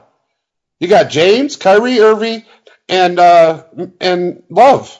That's the big three right there. And that's not good enough. And you're the defending fucking champions. Is it just not the three he wants? That's exactly my point. It's not the people he wants to play with. So he's going to throw a hissy fit, and everybody's looking at him like, dude, you're a defending champion. You're nine and a half games up. To quote fucking Demolition Man, what is your boggle? Yeah, you're you're you're defending champion, and you're the second best team in the league. Wh- wh- Where's the disconnect here, King James? Right. That's him going, sitting, you're fine. I want my best friend to come play with me. It's, oh, sit down, you little bitch. Hey, you know what? Sometimes you sign up for Little League, and your friends end up on the other teams. So the fuck what? You make millions of dollars to play a game that we all played for free. See, and right there, Chris, Chris, right there, James is the type of kid that if that happened, he would make the other kids' parents move into his district. That's the shit I'm talking about. That's the type of guy he is. I want to play with my boy, so you guys have to move. Sell your house. I'll buy you a house here. Move. And now people are like, yeah, uh, LeBron, we're, we're not cool with that. And he's like, you're a racist. My fucking posse, you're racist. All right. Well, hold on. Hold on a sec. And I, I, hate to say it, because I because I feel like I'm about to get dogpiled, but fuck it, I'm used to it. I've been doing podcasts with this network for three years now, almost. um, uh, I do think there's kind of an element of race to it as far as how the public perceives him, because Elway threw a shit fit when he was drafted and said, "No, I'm not going to play for the team that drafted me. I'll go play baseball instead." Until the until he ended up in Denver. Eli Manning did the same thing. And the, here's here's we don't hear about this constantly about those guys. This isn't something that was constantly brought up in their career. It was when it happened. When it happened, and, and then when it was done and over with, is left in the past. Eli didn't win his first. I'm sorry. Go ahead. I'll say you could argue with both of those guys that once they got to the team they were drafted on, they stayed. They they didn't play this. They didn't hop around like LeBron has done. They didn't make these crazy demands once they got on the teams like LeBron had. Trust me, I thought with Eli Manning, I thought that was a crazy bitch move.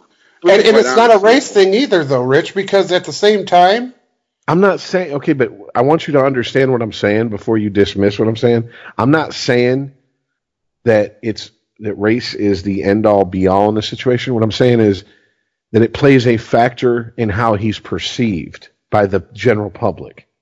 That's what I'm I, saying. I, I don't think so. Really, okay, I don't. Okay, okay. I just want to make, but if you understand what I'm saying, then okay. Then if you refute it, that's fine. I just, I don't want to be misconstrued here, and then we end up arguing about something because neither of us understand what, what the other's saying. You know? No, I, I, I do.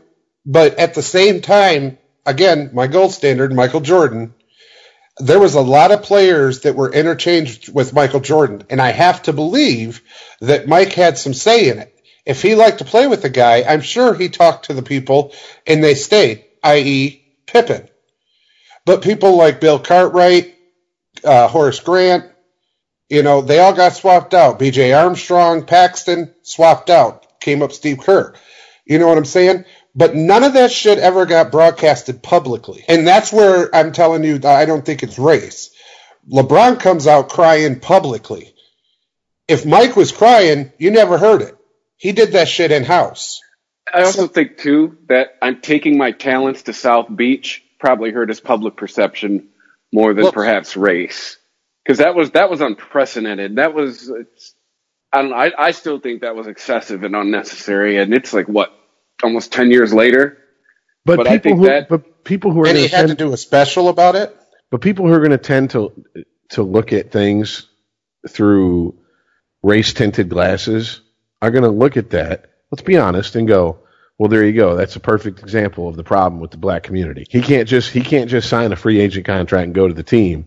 He's got to have an hour long special and mm-hmm. fireworks and come out with you know well, and say maybe. not one, not two, not three, not four, not five, and all that shit. He can't right. just he can't just have a press conference, sit down, and say I've signed with the with the the Heat. Right, Rich. But if you're going to talk about that, well then I mean, people that are going to be racist are going to be racist no matter what. You know, that's people that looked at Michael Jordan and said, "Oh, well, then he's just winning because he's black." You know, so I mean, if they're if if you know if they're going to be racist, they're racist. That's just people. Me particularly, and people like me that see LeBron the way I see LeBron, it's because of his actions. Has nothing to do with his race. Like I said, with Mike, that shit was handled in house behind closed doors. With LeBron, he comes out and cries to everybody. Puts his team on blast, and you're nine and a half fucking games up, dude. Shut the fuck up. Yeah, it has I nothing do, to do with he's black. I do agree with you on that wholeheartedly. He is hypersensitive to criticism, be it constructive or just everyday criticism from people who are reporters, talking heads, etc. Whatever. Yeah, look, Look at the Charles Barkley situation. Exactly. Exactly. That was that that can we call that butthurt gate? Because that's, that's pretty much what it was. So what is that? Black on black there? I mean, and that's what I'm telling you, bro. It's not race. I don't. I don't. I honestly really don't think race plays a factor. It's the only way race plays a factor is with those people that race plays a factor in their everyday lives. With people that see LeBron, they see him this way because of his actions be it white or black. Yeah, it's uh, it's it's a dead horse I beat constantly, and it's more rug I'm wearing down. At least two cliches there. Uh, it's it's look at when he was born, man. I, I really think his attitude, that entitlement comes across, man. It's part of his age group. Add, and the way he add, was raised to believe Yeah, he's exactly. Yeah, add in the fact that he's been having his ass kissed since he was in middle school. I mean, and this is what you get. And I can, I can, I can put to you that Steve, uh, Steph Curry is every bit as good as LeBron James. He might not be dunk like LeBron. He might not run up and down like LeBron, but he could shoot. He could carry a team. Man has talent, but he's extremely humble about it. Yeah, he could talk to the media. He cannot be a dick. He doesn't put his teammates on blast. Steph Curry knows that half of it's your game and the other half is your public image. And you want to get into that argument? I mean, we talked about it last podcast. T.O. You know, it's once I looked at the numbers, I agree with you guys. Shit, he's number two all time. Damn right he should be in. But when you look In a hurry. Made the point. When you look at how he treated the media, I mean, that's a guy who didn't get like it's it's a two prong attack when you're in sports, man. You know, I mean, look at I bet you Marshawn Lynch ain't going to be a first ballot either. The way he treated the media, I think- it's Well, and okay. Once again, I'm I'm out in an island by myself. There's Revis Island and there's Rich Island, apparently. Um, well, there used to be Revis Island. It's more like Revis uh, continent North America these days. Everyone's on that shit. Um, yeah, but I mean, when it comes to guys like like Marshawn Lynch, if you look at his his background, where he came from, that man has a very good reason to not trust as easily as other people do. He puts up walls not out of he's not putting up walls at reporters. He's putting up walls to keep people out that he doesn't trust. And there's a difference. There's a difference between being aggressively defensive and just I don't want to say turtling because that comes with a negative connotation, but it's the best word I can think of at the moment. Turtling and going within your shell.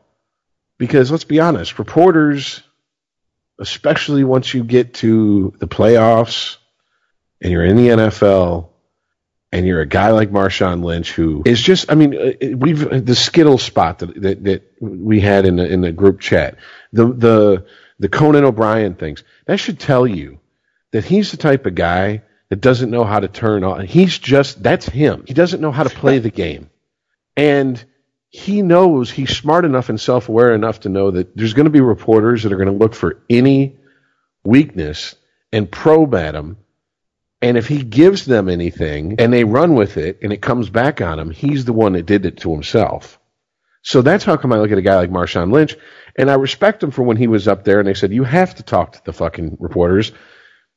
And they were asking him questions and he's like, I'm just not about, about that talk. I'm here to win the game. That's right. What do you, uh, really? Dude, I agree with you, but I'm just since we're all assholes now. the the thing is, is I guess my, my Johnny sports fan who's six pops deep, he don't know that. He doesn't see that. He just sees a guy who never talks to the media and goes fuck him. You know, like I guess they he. I guess what guys like that don't see is their unintended consequences. Consequences they don't come across as likable, and I guess that maybe that's kind of part of it. But coming across as likable and hearing stories about he treats fans like shit are two separate things. And I've never heard a story about he treats people like shit that are his fans. I mean, you know, a guy, excuse me, who here in Detroit was worshipped in his time here in Detroit was Bob Probert. And reporters, even if Give you're not blood, fight Proby.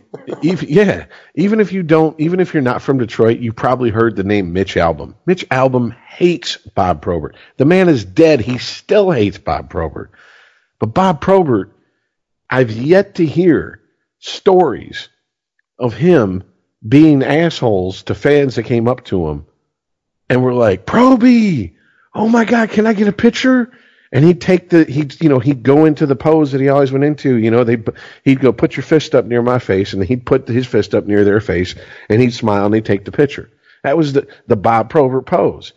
You know, no matter where it was, whether it be at, at DRC when he was betting on the horses, whether it be at the bar. Now, if you step to him like an asshole, he'd clean your clock. But what the fuck is he supposed to do? I mean, you know, his reputation was built on being a tough guy. So if someone steps to him and starts a physical altercation, and they start with the sh, he's going to come with the it, and it's going to be it's it's it. It's over. You're fucking with Bob Probert. This motherfucker trained at Kronk's gym. You're a fat slob from the suburbs. What the fuck do you think you're going to do? I have to apologize to the podcast listeners. Rich is like Madden with Favre. like Rich is with Probert. He'll turn any conversation into Bob Probert. We're talking about LeBron James, and he's but like, so that's like you know Bob Probert. no, but I, I, mean, as far as as far as treating the, the, the media in one way and treating the fans in another. I've never heard Marshawn Lynch treat his fans bad, and and to to lump him in with someone like getting back to the discussion, uh, you know, uh, uh, over here on a telestrator. Uh, anyways, uh, of LeBron, I don't I don't really hear of, of good or bad things about LeBron with his fans. I don't think he has much interaction with them. I think he lives in a bubble, which might also be part of his problem because when you live in a bubble inside of an echo chamber, surrounded by people who never challenge your point of view, you you can end up being in the mindset that he's in, to where I'm going to go to the media and talk about this team needs another star.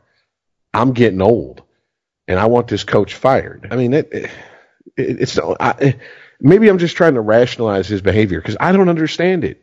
I don't understand you it. Can't. I can't. You can't. Derek Jeter would never do that. No, neither would Michael Jordan. That's my whole point. He was built as the next Mike. He is the kid straight out of high school that is quote unquote the king, the shit, the end all be all. Yes. Screw Kobe Bryant. Screw everybody. This is the kid. If you want to look at it that way, could you picture Wayne Gretzky doing that? No. Okay, can't picture Michael Jordan doing it. All right, who would you say? Uh, can you picture Tom Brady doing that? Absolutely not. I mean, this is what I'm saying. These are the these are the people who, at least in our lifetime, are considered the greatest at their sport, or at least are in the discussion. And I, I, you know, maybe maybe you're wearing on me, Earl. The more you, the more we talk about this man and the way he goes about shit, the more I'm agreeing with you. The more I'm like, I, you know, he's no Jordan. He's no Jordan. For Jordan, with all his faults, he knew how to fucking. He was like, my job is to go out there and do what I do on the hardwood. What happens in the locker room stays in the locker room. What happens with me and the GM stays in his office. What happens with me and the head coach stays in his office. It's none of y'all's business. Wait 20 years, watch the 30 for 30, and read the books when people start fucking getting hard up for money if you want to know what happened. But right now, it's none of your business. And all the same, I liked James when he first came in. I liked him. I was like, wow, this kid's got something. But then he believed his own hype and just turned it into what I have, what we see today. So I'm not coming out going, I'm like, like I'm jealous that he's got all this. No, I, I liked him. I was ready for it. I was like, all right, kid, bring, you know, bring it to the NBA, you know let's do this. And then he did all this shit, and I'm like, every day it seems like that kid's in the news saying or doing something about his team, his coach, his owner, his GM, something. This commentator, that reporter, I'm like, good lord, shut up. Yeah, I'm just wondering when someone in the locker room can tell him to fuck off because it just it's. And I know we're coming back to that, but I just how many times? I mean, when you when you go back to the what was it 2015 where you got the coach fired to now, I mean, just how many more times can he pull some crazy shit in the locker room? Whether it's getting the coach fired or talking shit about his team, or just popping off in general about I need help. Where's the line with his team? Well, let's let's play let's play let's play a little game real quick. The the there used to be an old Marvel comic book called What If and they would throw out crazy scenarios and they'd make a whole comic book about it. What if that locker room isn't as peaceful as fucking we're being led to believe? And someone steps to him, and an altercation breaks out. Okay, what? Uh, Ulti- I mean, obviously he's going to go into his James's handlers and everybody is going to go into spin mode and you know try to minimize the damage as much as possible. But I mean, if that locker room, as well as they're doing, they come to blows at some point or damn close to it, and it gets out because it seems like nothing can be kept in that locker room. Nothing's a secret. It's the opposite of Vegas. Everything that happens in the Cleveland Cavs locker room is everybody's business. So, I mean, what if that happens? What do you do if if you're the general manager looking at this fucking wreck of a team you got and the chemistry is all fucked up? What do you do? I think we all know the answer to that, right? I mean, he's there's uh, there's so much money sunk into him and all that, and he's King Dick, big swinging dick in the room. They'll probably they probably ship off the the person that stepped to him because that's just we're we're it's you know like I said we're all assholes now. It's we are we are in the squeaky wheel. The squeaky wheel gets the grease, America now. I Well, and at the same time- happening. At the same time, you're talking about the defending NBA champions who are up nine games in their in their division. Come on. I mean, as a coach, as a GM, I, I think I hold them just as much as accountable as, as I do LeBron. Somebody needs to put a cork in his fucking mouth. But it ain't gonna happen because he's the big time player. He's the man. He's the superstar. He's the king. So ultimately, they're going to go with whoever they've invested the most money in. Rich, they fired a winning coach. What do you think? Coach is one thing. If him and It's the coach, brother. listen to me, listen to me, listen to me. Still playing the what if game. If he does get Melo, and him and Melo come to blows in that locker room, bye bye Melo. Yeah, what do you do then? It's well, but at, then at the same time, you go to you go to LeBron. We gave you your boy. You can't get along. What do we do now? I mean, let's not forget Melo's got an ego on him too. I should say, sit, somebody sit his ass down, put a cork in him, sit, boo boo, sit. Good dog. You know, what do we? What do they do if LeBron has the attitude of, "Oh, I thought this toy was going to be cooler than it was. I don't want it anymore." you know, I, I, I, with all the shit that's come out of his mouth this season, do, do you find that not plausible? Because I Oh, find it 100%. completely plausible. Fuck the season, his career, especially his post fucking Miami career. Anyways, I can't. That's good for LeBron. Just so you guys know, Michigan State beat Ohio State in basketball. Okay. FYI. Well, I, I say that because- for you. No, because I, I mean, I I'm always glad. you I'm always glad to hear Ohio State lost, but I just don't really care. I, I could go on. I could go on all night about LeBron, but I'm not. I want to ask you guys this because I know how I feel about it. Floyd Mayweather against McGregor. Are you serious? Yes, that fight is inches away from being done. I'm not kidding. Well, the last time I heard, Mayweather said Mayweather said it's fuck out of him. Mayweather said it's going to be a, it's it's a lot farther off than people think. Last time, I, literally a couple hours ago before we started the show. It's on the um, Four Letter Network, dude. I'm, I'm watching Okay. it as we speak. What'd you say, Chris? Said Mayweather would beat the fuck out of him. You are stupid, sir. Are you serious? Mayweather better knock him out because if it goes to the ground, Mayweather is done for. It's a boxing match.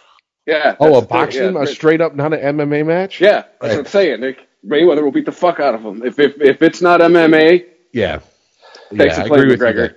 Yeah, yeah, yeah. I agree with you then. No, I thought they were getting into the octagon. Say if that was the case, Mayweather's stupid because he's never trained for that. I think Mayweather's stupid anyway. McGregor has this. Mayweather's too old. May- Mayweather's claim to fame is that he can move and run and weren't they saying that shit about George Foreman in the, the early to mid '90s? he is no George Foreman, sir. I don't want your rocking chair. that video with him and George Jones. Yeah.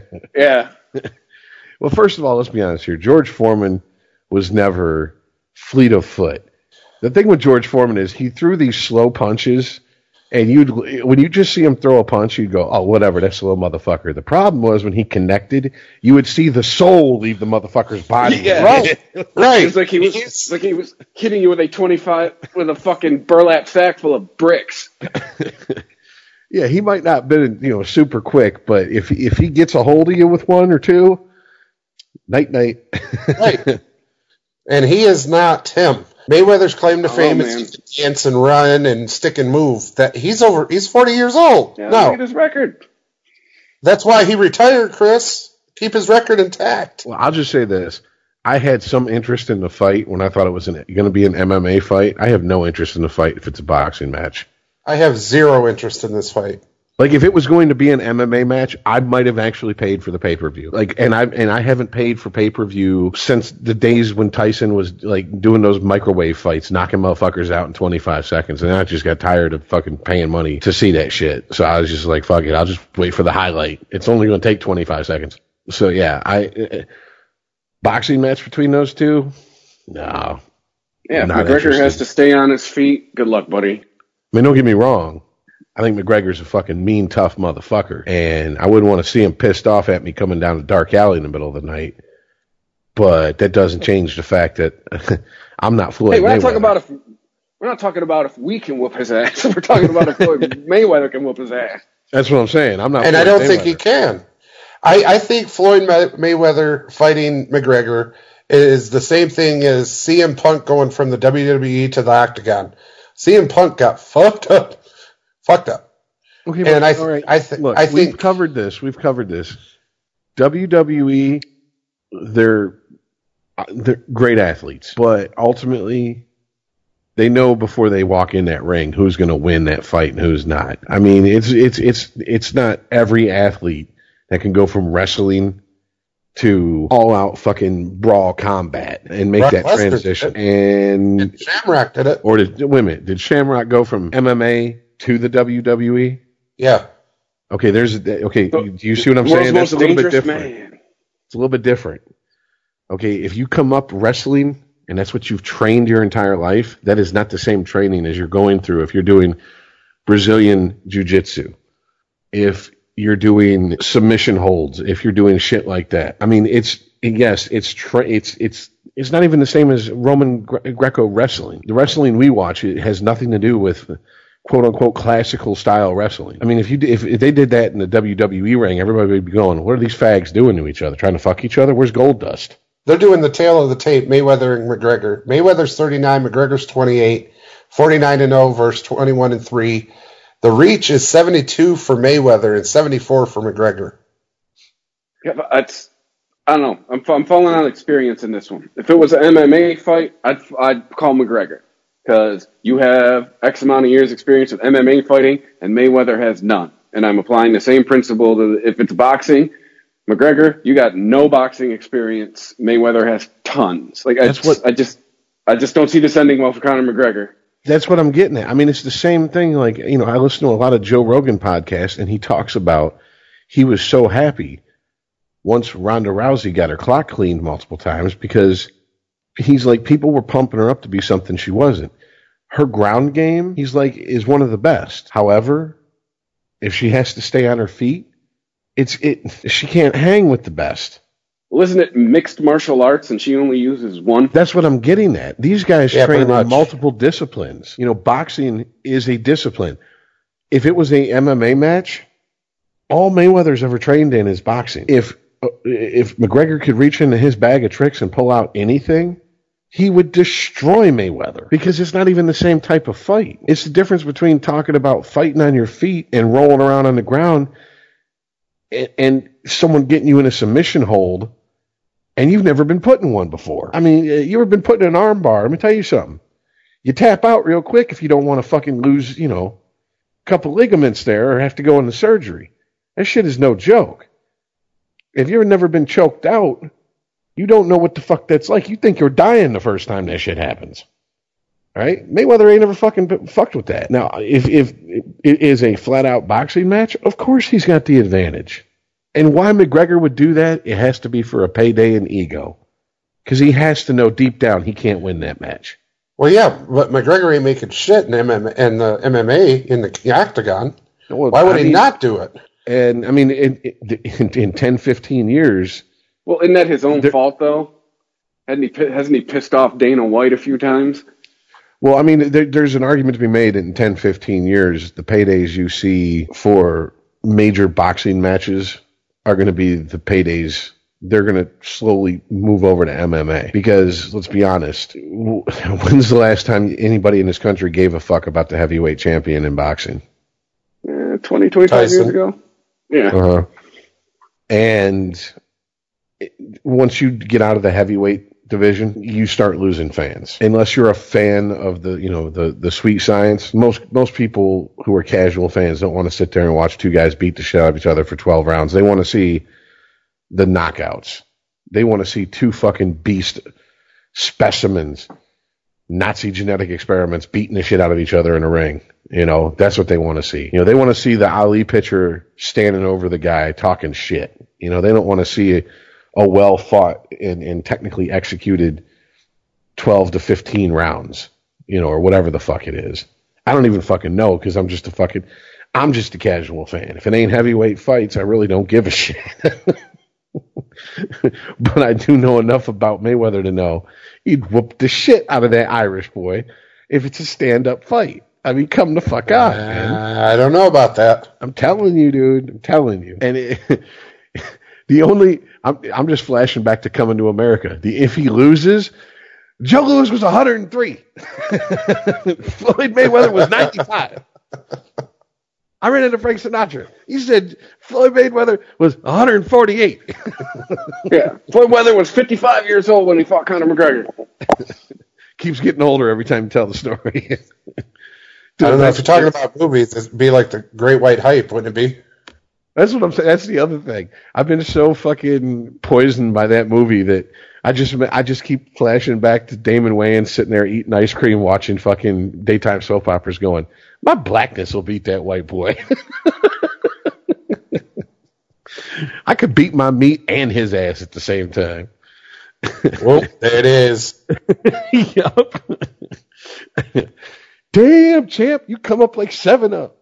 Uh, we reap what we sow. It's kind of like uh, close cover before striking. Yes, yeah. That's a great movie, by the way. If anybody listening has never seen it, go rent The Great White Hype. Fucking hilarious movie, and you're gonna be surprised how many fucking stars are in it. I'm just gonna say that right now. So many stars. Jamie Is that Foxx. the movie? You ain't my Tommy daddy. Don't was tell me what to do. Oh, are you? No, that was Rocky Five, dude. That was uh, go for it. Oh god, that was such a horror. See, that's that's what I, agree with Eddie Murphy. White people get too much of their boxing knowledge from the movie Rocky. You know, and it's it's just you know, it's like they watch a Rocky movie and they get pumped up. Oh, you go Rocco, you know, and all that bullshit. It's just those aren't real fights, man. Talk to anybody who's ever stepped in a ring more than a few times, and they're going to tell you you would die if you walked into a fucking fight and tried to fight like they do in the Rocky movies. I mean, it's just it's fantasy, dude. You know, it's it's it's fantasy fulfillment for little short Italian guys. Driving their IROC Z's and shit. Apollo Creed tried that shit and died. Come on. Yeah. yeah. Okay. oh God. I'm sorry, dude. Anytime you, you have a whole movie whose soundtrack is done by Survivor, I have to question whether I really need to watch that movie ever again. Just saying. I'm with you there, sir. uh, so, other than oh, should we talk? uh, It's your guys' domain. You want to talk about uh, Julien getting uh, signed with Montreal real quick? I was stunned. What about you? Who the fuck saw that coming? Nobody. I mean, I I know enough. I, I don't know much about hockey, but I know enough to know that, that that's a power move, right? I mean, that's that's a pretty big deal. That Uh, was huge. Yes. I mean, as much as Aren't the Canadiens the best team in the league right now, or was that earlier in the season? They've hit a slump, but you have to remember that the Canadiens, as far as the old school NHL goes, are the New York Yankees of the NHL. They just haven't won in a long time. They haven't won since '93. Oh yeah, but if you look, if you if you go back to the beginning of the NHL and you look at list Stanley Cup champions, it's like Canadiens, Canadiens, Canadiens. It's yeah, it's yeah. I know that much. and the Canadiens are a unique franchise that they got one foot firmly grounded in the French Canadian side, and they got one foot firmly grounded in the English speaking Canadian side. And Michel Therrien was, you know, the coach who got fired. That's one of the things he brought up in an interview that, ironically, I didn't. I watched not not that long, a couple weeks ago, where he was talking about he feels it's one of the best places to be a coach in the NHL. One because of the history, two because of the tradition, and three because you really get to know all aspects of the NHL hockey fan. And to be honest with you, I don't know a whole lot about why he's out and Julien's in. I just know I, the minute that Earl sent that and I saw it is when I found out myself. I, I, I was at work earlier today. I didn't have a chance to do any, you know, much deep research, but it seems to me that they're making a, a move. This has got to be a move for the future. This is not a move for this season. I mean, may, maybe it'll end up like the like the 2008 2009 Pens where Michel Therrien got fired in the middle of the season, and then the Pens went on to win the fucking cup later in the year. Maybe it'll be that type of thing here, but it seems like this is building for because Bergevin's their GM and in uh, Montreal, and it seems to me he's building for a future, and he wants kind of what the Red Wings have had. He wants the decades. former player. Yeah, he wants decades of you know being an elite club instead of just being you know having spikes and valleys. You know, so I don't know. I don't know why this happened. I really thought I, I thought I, I thought Julien was going to end up in fucking Vegas. That I really thought that. In yeah, fact, I, I, did too. I thought I was stunned. At work today, I was talking with uh, the, the the hardcore hockey fans, and you know we all agreed and said the same thing. And we are like, anybody see that coming? And like, no. And even before we knew he had been hired as the Canadiens' head coach, we were all sitting there talking about out of all the available teams he could go to, Vegas was being probably the one he would. So it, it, it blew the wheels off my cart. That's, you know, needless to say right there. I didn't see this coming. We just spent, you know, what, 20 minutes talking about it last episode. Yep. Not at one point did any of us bring up Montreal as a destination for him, especially in the middle of the fucking season. Especially with how well they were doing. I no, I mean that, that's kind of a, a Cleveland Cavalier move fire a winning coach. Well, I mean, you know, I'm with Rich. But they didn't they saw, downgrade though. Maybe they see it's it's a better move for their future. I mean, that's because like I said, I am the casualist of casual hockey fans. I saw that today and I went, "Whoa, that's fucking all right." You know, the rest of the NHL taking a page from the Trump administration, telling you're on notice. Like so, yeah. Part of me was hoping he'd end up in Detroit because I've been reading articles about it's time for uh, what's his name Blashill to move on. Like, yeah, he he uh, Detroit is. I mean, what Dave? Oh boy, drew a huge blank, and I can't believe I did it. Uh, uh, Major Mustache, who took over for Bowman after Bowman retired uh, uh here in Detroit. Uh, oh, uh, Dave. what the fuck was that guy's name? Um, that's, that's, what I'm saying. Lewis. Dave Lewis. Thank you.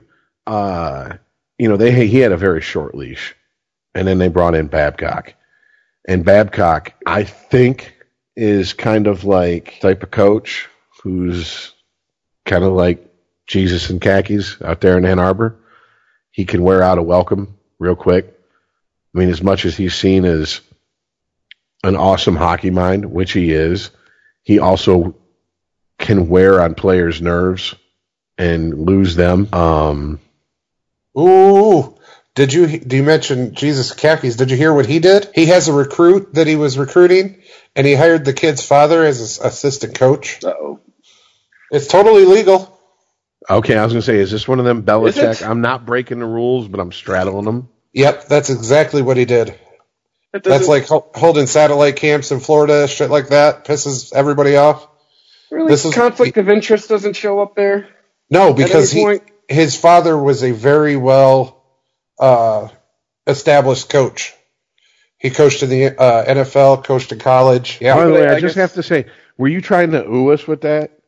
I was trying. Uh, that's the weakest ooh I've ever heard. It, goes, it goes ooh, but anyway, it's. but I, am gonna I'm gonna play this card, Earl. I guess conflict of interest could come in. If what if this guy sucks? It doesn't make the team. Now, granted, if you're being recruited, you probably don't suck. But what if on the off chance this guy isn't good enough to make the team, but still makes it? Uh, uh, dude, we're we're in the I've said it four times this podcast. Say it again. We are in the we are in the new butthurt America. All right, you don't you don't see somebody. You, you don't see this. Eh, eh, even if he is good enough to make the team, probably will. You don't see someone coming out after they're getting cut, going, well, this is a bunch of bullshit. His dad's a coach. Of course he's going to make the team. You don't see that coming down the pipe. I, I don't know if it would or wouldn't. At the same time, you guys can read up on it. I think he coached with Harbaugh in, for, in the 49ers. Uh, I, I, The reason Earl, it's called show I'm prep is you tell us before the show, not during the recording of. So read up on it. Uh, Do we want to take a fucking break and come back in 20 minutes? well, I, No, Earl, Swami, tell us. I'm not No, debating no, whether or don't- I- he has the credentials. I'm just saying, in our new butthurt America, I could totally see some kid who was told he was going to get recruited and got out hustled and didn't make the team coming back and making a whole media circus out of this. Well, this kid made the team, and I had better times than him at this, but his dad's a coach, so you know how that. I just, I, dude, it's Oh, I see it. blame blame 2016 for my mindset. All right, 'Cause that's No, that's I'm- how I see it. from. It's just, yeah. I'm right there, and I see I see a rule change coming down the line here. And as as much as it pains me to say this, I like the fact that Harbaugh will pull shit like this, kind of wave his dick in the face of the rule book and go, when I break the rule, you can do something about it. But I also see it as it's exploitive. I mean, this is what Belichick is hated for in, in, in a lot of circles in the NFL. But I mean, Yeah, you- I- on the, on the flip side, you can go. I guess the other coaches should have done their homework and found the loopholes to exploit the rules, just like Belichick did, because they've been sitting there forever until the rules didn't get changed until he did it. Someone, anyone else could have done it before him. He's just the first one to fucking do it. Yeah, but I guess too there's there's also a delicate balance between going right up to that line and not crossing it, and then just flaunting it. And I think that that might be where kind of where Belichick gets himself in some hot water, and maybe even out to a certain point after a couple seasons, Jim Harbaugh.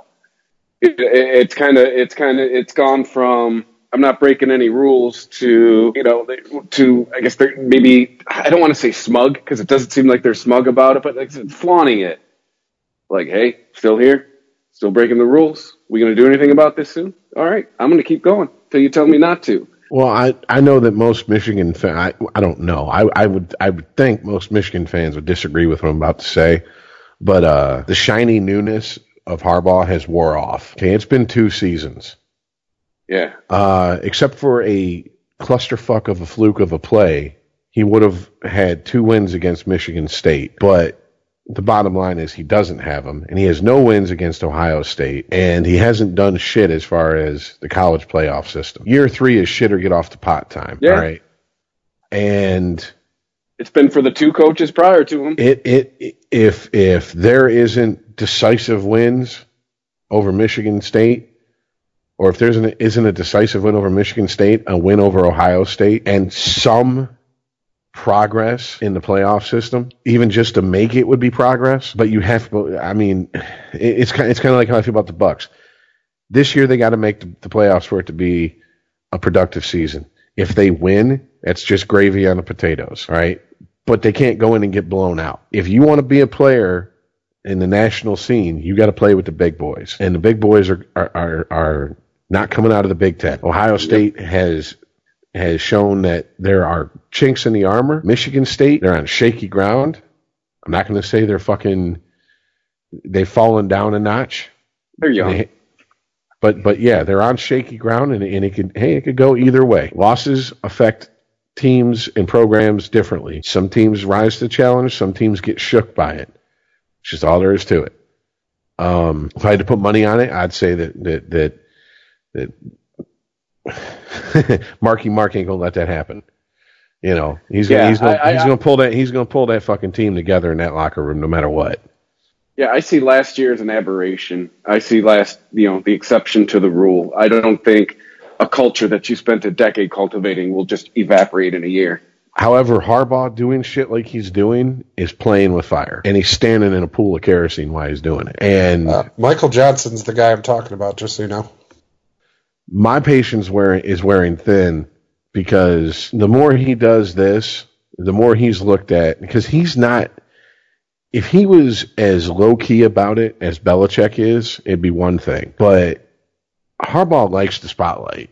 whether he'll ever admit that or not. Harbaugh likes it. That's why he strips his shirt off and throws the ball around when the fucking press is out there and, you know, does interviews and takes him to all the places he grew up in Ann Arbor and talks about what Bo used to tell him and all this shit. He likes all that attention. All right. And that's okay, but there's plenty of coaches who like the attention who never did anything with it. And right now, let's That's be honest right. here. It's exactly who I was thinking of, Earl. It's funny you, you should say that. In football, I was thinking Rex Ryan. But, I mean, right now, what national championship has Harbaugh won? What Super Bowl has Harbaugh won? Nothing. How bad is it that he got beat by his brother? That's terrible. Yeah, but it, it's Been for bittersweet. awesome holidays. It's bittersweet. My twin brother beat me. More awkward holidays in the Manning household until last year. I'm just saying it's bittersweet though because you want your brother to succeed, but you don't want him to succeed at your cost. You know, I mean, if my little brother for whatever reason started a, a sports podcast, I'd want it to do well, but I wouldn't want our listeners Don't take to go our start listeners. listening to his. Yeah. so There you I go, mean, Earl. Rich just made my argument when you asked me about Venus versus Serena. Do you think if they were rooting for each other? Absolutely not. Like I said, it's. I have a sister. Rich has got a, a brother. Uh, it's. I. I was like, Earl, you sound like someone who does not have a sibling. Because I, I have nine of them. I, you know, he Oh, does. really? Damn. Yeah, they they didn't have cable back in the day. He's the youngest, by the way. Yeah, but no, it's just. Yeah, well, you know, yeah, it's family. You're always rooting for family, but I mean, when uh, when it gets down to sibling against sibling, man, I mean, there's just once again we're back to something innate, at least in men, where it's like, I love you, but I must crush you. Well, yeah, that's why the whole the whole little brother remark stung from Mike Hart because it's the truth. You know, if you're the older brother, every once in a while, you know, your little brother gets the best of you, and you let him, you know, run around with that feeling for a second, and then the next time you come out, if you were pulling any punches, you're not now. In fact, you're adding a little bit, you know, more mustard on the punch, and then, uh-huh. and then when you put him down, you just kind of look at him and go, "Would you look at that?" You know, and just kind of step over him and go on about your day. You know, so- I, I just saw this on the telly. This is going to make Rich do the pouty face. Did you know What this? country are you in? The telly? Really? Yeah. Did you know that Sidney Crosby has one point to go before he reaches a thousand points? yeah, and Ovechkin's already done it. Andy's not a pussy, so yeah. Yeah, congratulations. I guess when the when the entire league has to, you know, slant the rules in your favor, you can succeed. Yeah. Are you calling Sidney Crosby LeBron James of the NHL? Yes. I'm I'll I'm just for him. saying I'm just saying it, it, it would not have shocked me if Trump had said grab him by the Crosby instead of pussy. Oh God! Shots fired. I I mean, look, look, he, he's a very talented player, but he's a punk. He's a bitch. I mean, that's just all there is to it. Even Gretzky would stand up for himself when he, and and you know when Crosby stands up for himself, people are like, "Oh, look at it, he's doing it." And it's like, no, he's. Do you know how many of his teammates he's made fight because he would go instigate shit and then run and hide behind somebody? Gretzky never did that. The rule was you don't touch Gretzky, and if you did, that's what McSorley was there for. That's what Bossy or not Bossy. Uh, that was your ass too. yeah, but you know what I'm you know what I'm saying. That's what that's what his that's what those guys were there for. Gretzky wasn't going around instigating shit and then skating off. That's what Probert was for. You do not touch Stevie Y. You just No. don't don't do it. It's it, it's not going to be healthy for you because if you get through Probert, now you got Kocur's crazy ass to deal with. It's all over. and that motherfucker would crack people's helmets with punches. Okay, so I mean, it's just it's Crosby's just a bitch, man. He's a punk. I don't know what else to say. He he wants to be a Barnaby type player when he thinks he can get away with it, but he won't back it up. You know, people say Steve Ott is is is a is a bitch and a pussy, and Otter does have a little bit of a bitch in him. I'll, I'll admit that. But the thing is, Ott will stand up for himself after he starts the shit. Once he gets to a certain point, he realizes, oh shit, And here's the thing: he doesn't go, "Oh shit, I better do something." He realizes that he's pushing it to that point. Crosby pushes it to that point and goes, "Oh shit, I better skate the fuck away." Well, where are you going, bitch? You know what I'm saying? Don't don't start with no foreplay if you don't want to fucking feel my titties. Come here. You know, I got something for that ass. Come here. I'm gonna run them cheeks, bitch. Come here. You know, I mean, it, he's what is that? Remember that uh, cartoon, Hanna Barbera cartoon, where it was the big bulldog and the little dog hopping around? That's Yeah. Crosby. That's Crosby. We're Yeah. gonna get him. What are we doing today, Spike? Come on, Spike. We're gonna get him, What are we Spike. We're gonna get him, Yeah. Spike. Yeah. Yeah. It's exactly it. So whatever. I mean, God, if for whatever ungodly reason he ends up on the Red Wings at some point, Oh, I Well, can't Hey, Chelios ended up a wing, so exactly. You never know. Chel- Chelios flat out said one team he would never play for when he was on Chicago was Detroit, and he ended up in Detroit. and there's there is such bad blood as I do a Beer Nuts podcast Saturdays here at ChristopherMedia.net. Uh, one of the guys I do the show with, he's born and raised outside of Chicago. Dude, get him going on Chelios, man. It, it- he is not kind. Uh, he he straight up calls him a sellout bitch. You know, you, s- you sold your soul. I'm like, yeah, he, he got a couple cups out of it. So did he really sell his soul? I was just saying. Here's the thing. For as much as Chelios was loved in Chicago, when he came to Detroit, I think he knew that he had pretty much burned that bridge. He didn't burn it. He Oh, he, he he nuked that motherfucker. Yeah, he And poured so the he- gas on it himself. He made damn sure outside of his family and close friends in Chicago, because that was the only people that were going to love him, that he made himself beloved in Detroit, and he did. Yeah, but the whole it's like when he Chicago 50. Blackhawks organization uh, blew out. It wasn't just Chris Chelios. Yeah, but I remember when I was a kid, though, man. I mean, he was fucking like public enemy number one when the when the Wings played the Hawks. So And when he Belfour. and when he got signed to Detroit, that was, I mean, that was huge. That Chel- was fucking huge. Chelios was like a Derian Hatcher, Keith Tkachuk, Rick Tocchet, those type of players. Damn, just If old the- school. If they played for your team, you loved them. And if they played for a team that wasn't yours, you loved to hate them. I mean, it's it's really what it came down to. Because I remember, I Earl, I remember sitting in Andy Flayton's basement watching Chicago and Detroit play each other. And someone, I can't remember who it was, because there was like 10 of us down there around that fucking little 19 inch TV he had watching the game. And someone said, what would, what would you do if, if Chelios ended up a Red Wing? And we all laughed our ass off and said, that's never going to happen. This is 1995. I remember clear as day. Or excuse me, 96. So not clear as day.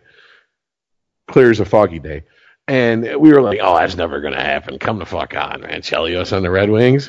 Yeah, because I was said yeah, because I said that Belfour would have to come then. Yeah, exactly. And we laughed our asses off at it. But here's the truth. When he came to Detroit, we loved his ass. We loved him. And you don't think Dallas hated Belfour when he was in Chicago? When Belfour's ass ended up in Dallas, oh, they loved his ass. So come on, man. Yeah, I mean, didn't we do the same with Hasek? I mean, what? No, Hasek wasn't. Hasek wasn't in. He was in the East, and we were in the West at that point. It was just Hasek is so Yeah, he aloof. Buffalo. Yeah, he was so aloof, and he's such a strange guy that I think we looked at him like that's a strange motherfucker. I didn't like Hasek when he played for the Wings. But but damn, he can ten goal. Oh, see, he- uh-uh. yeah, uh-uh. you gonna tell me Hasek's not one of the best goaltenders ever? no, hell no, You're on Every- fucking drugs. no. man. That motherfucker. Every time Look a at puck was couch. shot at him, Look at your couch. Is it trying to eat you? Shut up. All right, I'm just I'm No. making sure. Every time a puck was shot at that motherfucker, he tried to do a backflip to save it. It was a simple puck fucking blocker save. And he did. Backflip. He was he was he was if you want to put it in a, in in uh, pissy terms, he had an awkward style. If you want to put it in polite terms, he had a unique style. It's the difference between crazy and eccentric. Poor people are crazy, rich people are eccentric. He was successful, so he had an awkward style. That's it. Or excuse me, a unique style.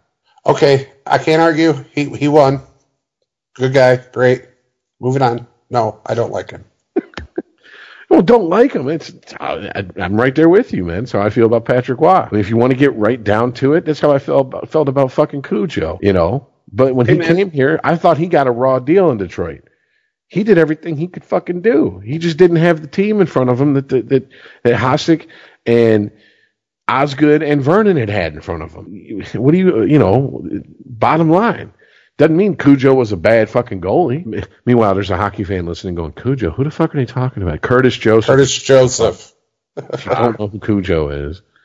Then you're not a hockey fan. Exactly. What do you? Wrong podcast for you. I could do this all day. Felix Cat. Mm-hmm. The bees are. Yeah, but the bees are right. But uh, no, the entire Chicago Blackhawks team flaked out. Roenick went to Phoenix. Chelios went to uh, Detroit. Belfour went to San Jose. Stopped off at Toronto for a minute, and then ended up in Dallas. Yep. Is that, that, well, I mean, wasn't that just the, the the front office blowing the team up, going, "We've gone as far as we can with this group. Let's, let's start over." Yeah, A lot of oh, it was. absolutely. It was bad ownership at that point. I mean, they sent a Monte to Calgary. I mean, it, the list goes on and on and on. You know, I mean, it was eh, the '90s were a dark period for fucking Chicago Blackhawks. And what's ironic is they started that decade as Cup. c- cup contenders. Yeah. They went to the Cup versus the, the Penguins in what, 92? Yeah, yeah, and they ended it as pretty much the joke of that fucking division, you know. And I, I think their biggest claim to fame in the last season of the decade was they were the last away team to play uh, at Toronto's old home stadium before they tore it down. And just to just just to prove that uh, I can always bring it back to Probert, he scored the last goal there. But anyways, Thanks, Madden. Anyways, there's. Oh, I'm sorry. Go ahead, Chris. Well, just say I remember being when I was a little kid, early '90s, man. You wanted Probert, Chelios. Oh, that you went and got the popcorn. Like, oh, Oh, this, yeah. it's going to take a minute. Well, if It's going to be if, good. if you look at if you look at it, there was a lot of when when Grimson came to, to Detroit, Probert went to Chicago. All they did was exchange for ex- enforcers. Now Yeah. the difference was is that Probert could still score, and Grimson spent a whole season with the Red Wings and never got a fucking goal. so I don't even think he was fed a pass.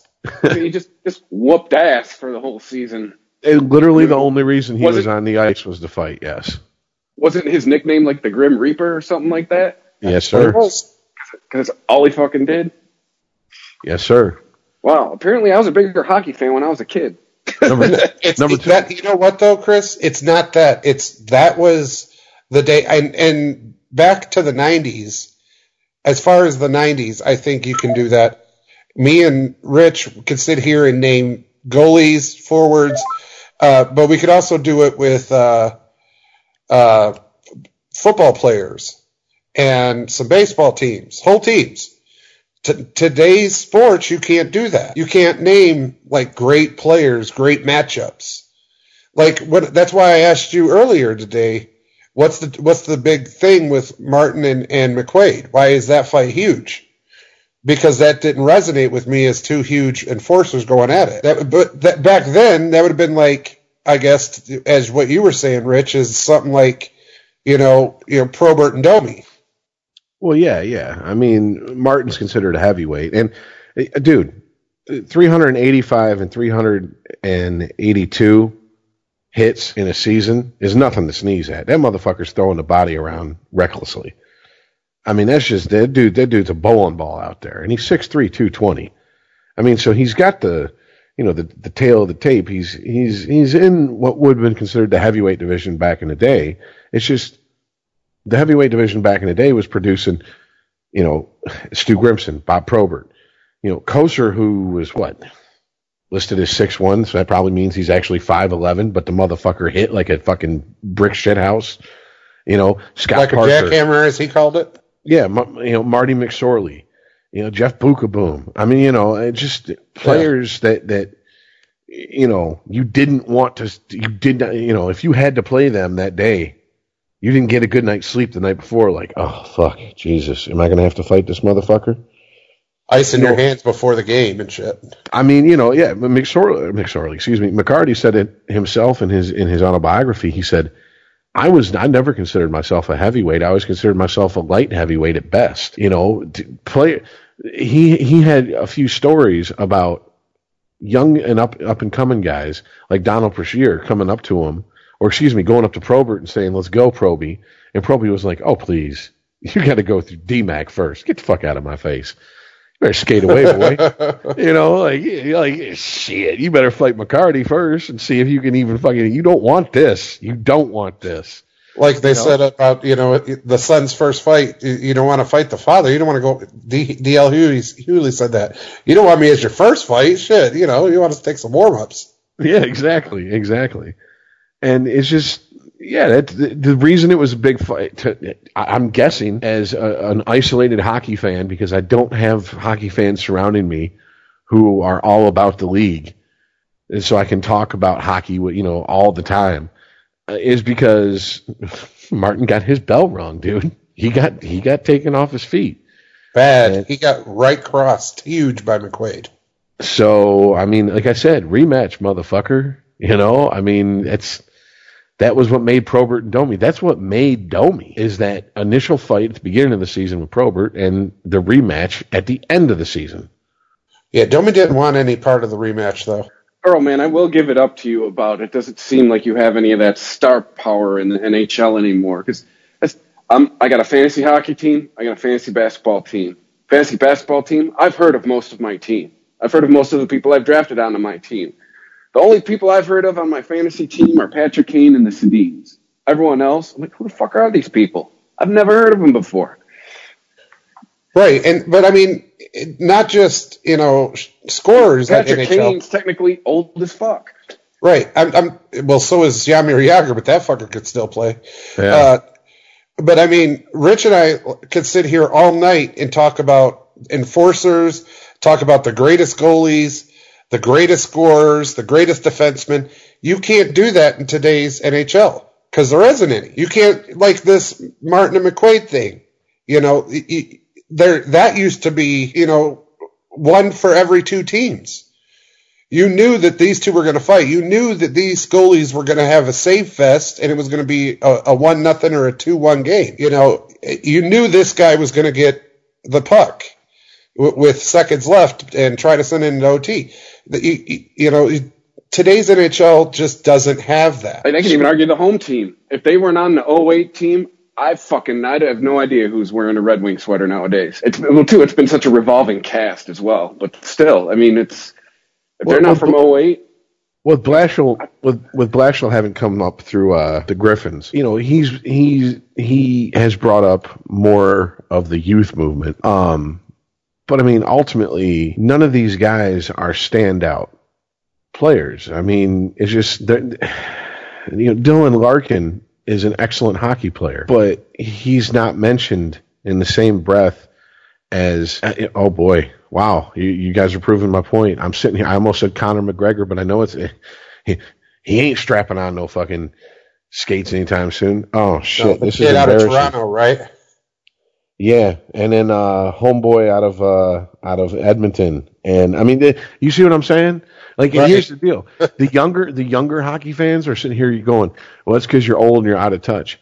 No, these guys aren't the same as the players we grew up with. Do you understand? A hundred plus point seasons for guys like Yzerman and Gretzky, and and Lemieux and Jagr was nothing to them. Hundred points was an was a below average season. All right. Now the top scorer in the league is sitting somewhere around sixty points. We're past the fucking All Star game. Sixty points, guys. Top scorer. And take Gretzky out of the equation because he was a freak in nature. I understand that. We'll never, most likely, never in our lifetime see again the likes of 200 plus points co- coming from one person on the ice anymore. But it's just no one's capturing the. This is it in my mind. No one's capturing the imagination and making people go, "Holy shit! Look at this guy." They pushed Crosby as that guy, and the people who really were really, really looking for a savior for the in, the NHL bought into it early in his career. But ultimately, he's not it. It's it's it's kind of yes. Crosby came in a few years after James did into the NBA, but it, you know they pushed James to be the new Michael Jordan, but he's never been the new Michael Jordan. There's only one Jordan. They pushed Crosby to be the new Gretzky, but there's only one Gretzky. You know, and right. I'm sorry. Go ahead. Sporgy at ChristopherMedia.net. Attention, Chris. because I might take some shit for this comment. You could argue they've turned the NHL into the WNBA. Hey, look at all these great fundamentals. Yeah, it's great, but it ain't exciting. It's not fun to watch. There's no standouts. I mean, as much as it irks me to agree with that, because you're talking about the NWA. WNBA? Or, oh, yeah. what I put it. what did I say? NWA. Ice Cube that shit up in this motherfucker. you know what? I'd rather, see, I'd rather see Ice Cube, DJ Yella, MC Ren, all of them on the ice than half the fucking teams guys on the ice I see. Serious, real talk, because that'd be much more fun to watch and try to stand up. But no, I I gotta get. Yeah, there's some validity and to it. Get a better fight out of it. And listen, listen. I know that the younger guys are sitting here because I'm members of Facebook groups, and you know I go to websites where it's the the you know the younger guys are running it, and it's you know the NHL, but this is to me part of the danger of these are all people who are part of the I grew up with the internet. And for whatever reason, ironically, they have no sense of history. If it didn't happen in their lifetime, they don't care. I mean, it's kind of like, you know, Chris and I were going back and forth the other night about, about hip hop. You know, if it's over five years old, it's considered dated and, and, and old school. And it, there's no sense of history in, in the art form.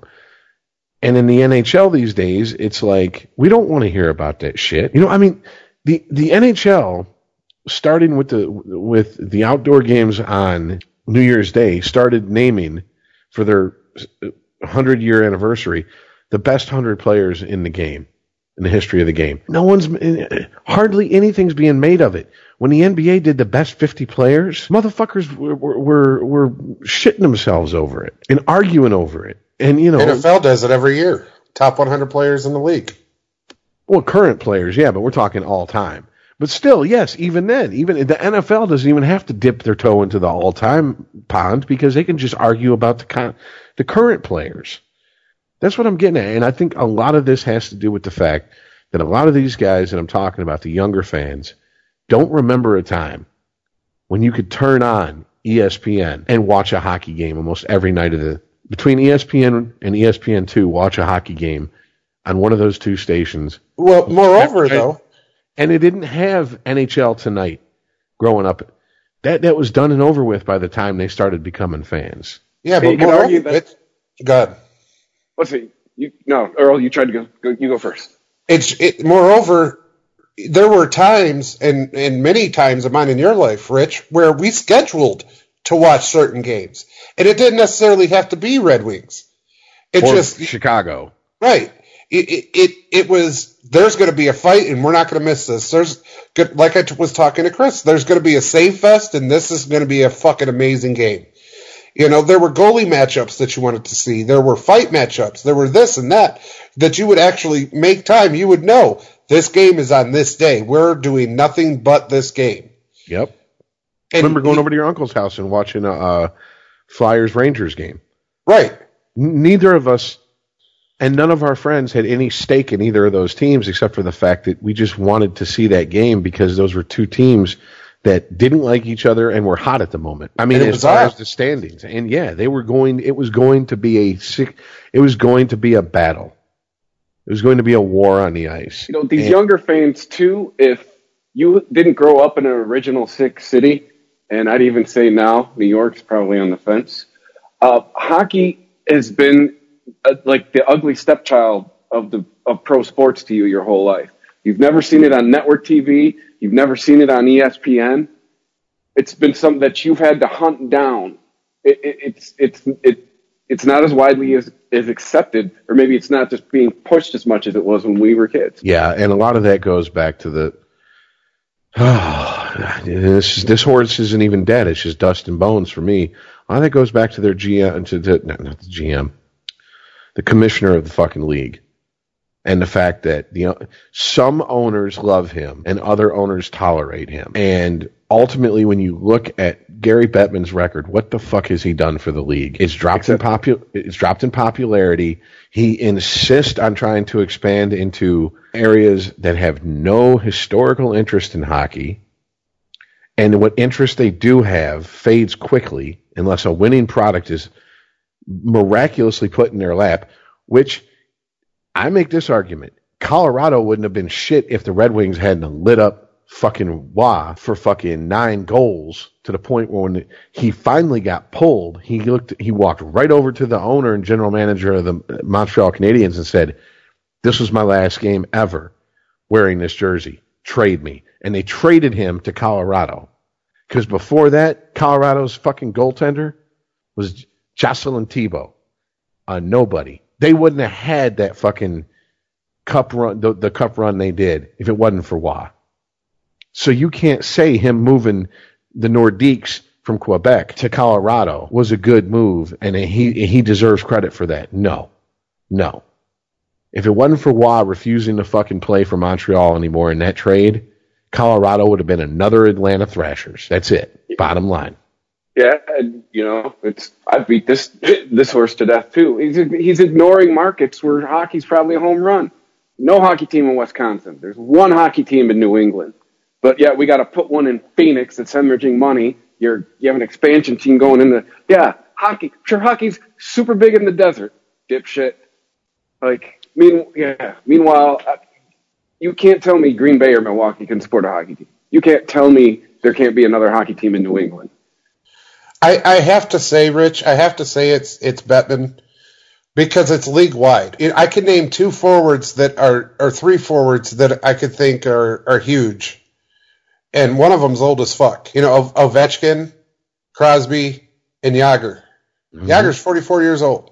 Yep. And Ovechkin and Crosby ain't that young anymore either. Nope. Uh, you know, they're part of the old guard now. And, and you were talking about how how wow at Colorado, but I was thinking at the same time I can name fucking players on Colorado that helped him win. But what I'm getting at is that they weren't winning in, in Quebec and they weren't winning in Colorado like they were until Roy got there. No, I got you. But at the same time, my what I'm saying is, oh, is, you could name players, yeah, right. Forsberg, yeah, I Oh, Reach. and Hurd, Ricci. Oh, damn, yeah, Ricci. Uwe Krupp, you know. Oh, oh God, Uwe Krupp, that defenseman, number five. Do you Adam see what I'm saying? Yeah. I remember his number. He came and played for the Wings too. Yeah, that was a clusterfuck. I know it was. But Claude Lemieux. yeah, well, and he came from Jersey the year before. 20, number 22. I only know that because McCarty held it up.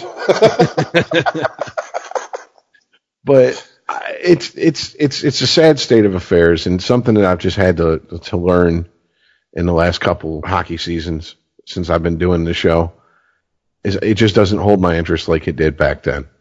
And a lot of people would say, well, that's because you're older and all your heroes aren't, aren't in the game anymore.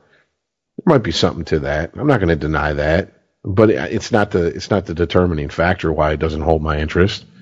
You know, I put a game on these days, and I, am like, all right, it's not fun I, to watch. I pay. I, it's background thing. I, you know, I pay attention when. Uh, Uh, if you've watched hockey, you know that there's a certain style to the announcers, and when their voice goes into that, and it's skating up, and you can hear the tension building in your voice. That's when I start paying attention. You know, and it, the yeah. the irony is is that they bitch and complain that the, the, 90s brand of hockey was boring to watch because of the neutral zone trap and the left wing lock and they say that the 80s brand of hockey they can't play anymore but that was a wide open end to end game that you would see compared to what they have nowadays and they've removed all the clutching and grabbing quote unquote that slowed the game down in the 90s and as as they've implemented all these rules to supposedly open the game up, scoring has went down. It's boring. You could argue that the the least exciting of the Red Wing Cup winners was 2008, as far as to watch. Definitely, it's it. Yeah, it, it's not. I mean, I guess if you're a hockey like purist, love of the game, I mean, I guess it could be fun to watch as far as from a finesse standpoint from you know guys being masters of their craft. But I mean, let's let's be real here, guys. One of the reasons we watch sports is for excitement. All right, there's a reason the Detroit Shock folded. All right, there's a reason the WNBA don't have a network contract. It's not exciting to watch, and that's what's happened with hockey. So, Rich, you've at least let me know that it ain't me, it's the game. You know, I thought it was just me maybe being a fair weather fan, but I mean, I'm hearing some corroboration, and the, the, the game ain't fun to watch anymore.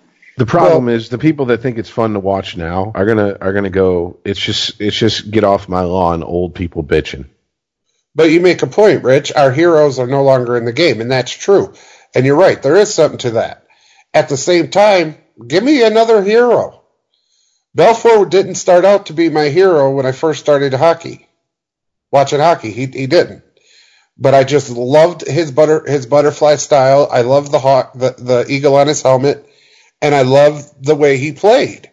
He was a no bullshit goaltender. If he could fuck with you, he would. You know. So what if he racked you with his blocker? Oh, you get a blocker to the back of the head and a heartbeat. yes, I'm saying.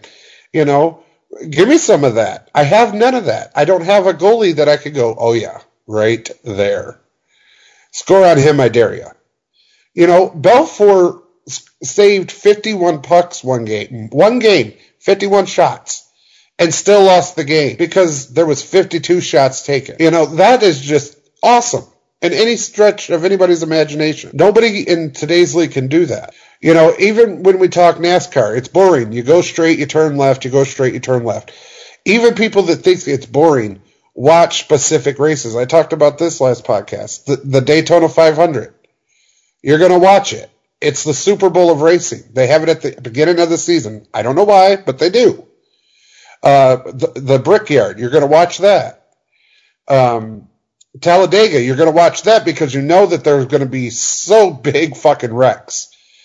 Has NASCAR changed the rules and made it more safe? Absolutely have. Put barriers in, put the halos on, d- restrictor plates, a whole bunch of things.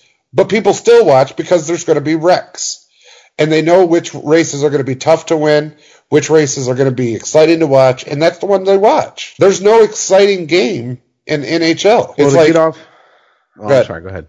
No, well, no, I was going to change subject, so go ahead and finish your thought. Well, it's just, you know, it's like right now, if you say the Penguins lost, you don't go, well, what happened to Crosby? What happened to Malkin? What? You, you go, oh, okay.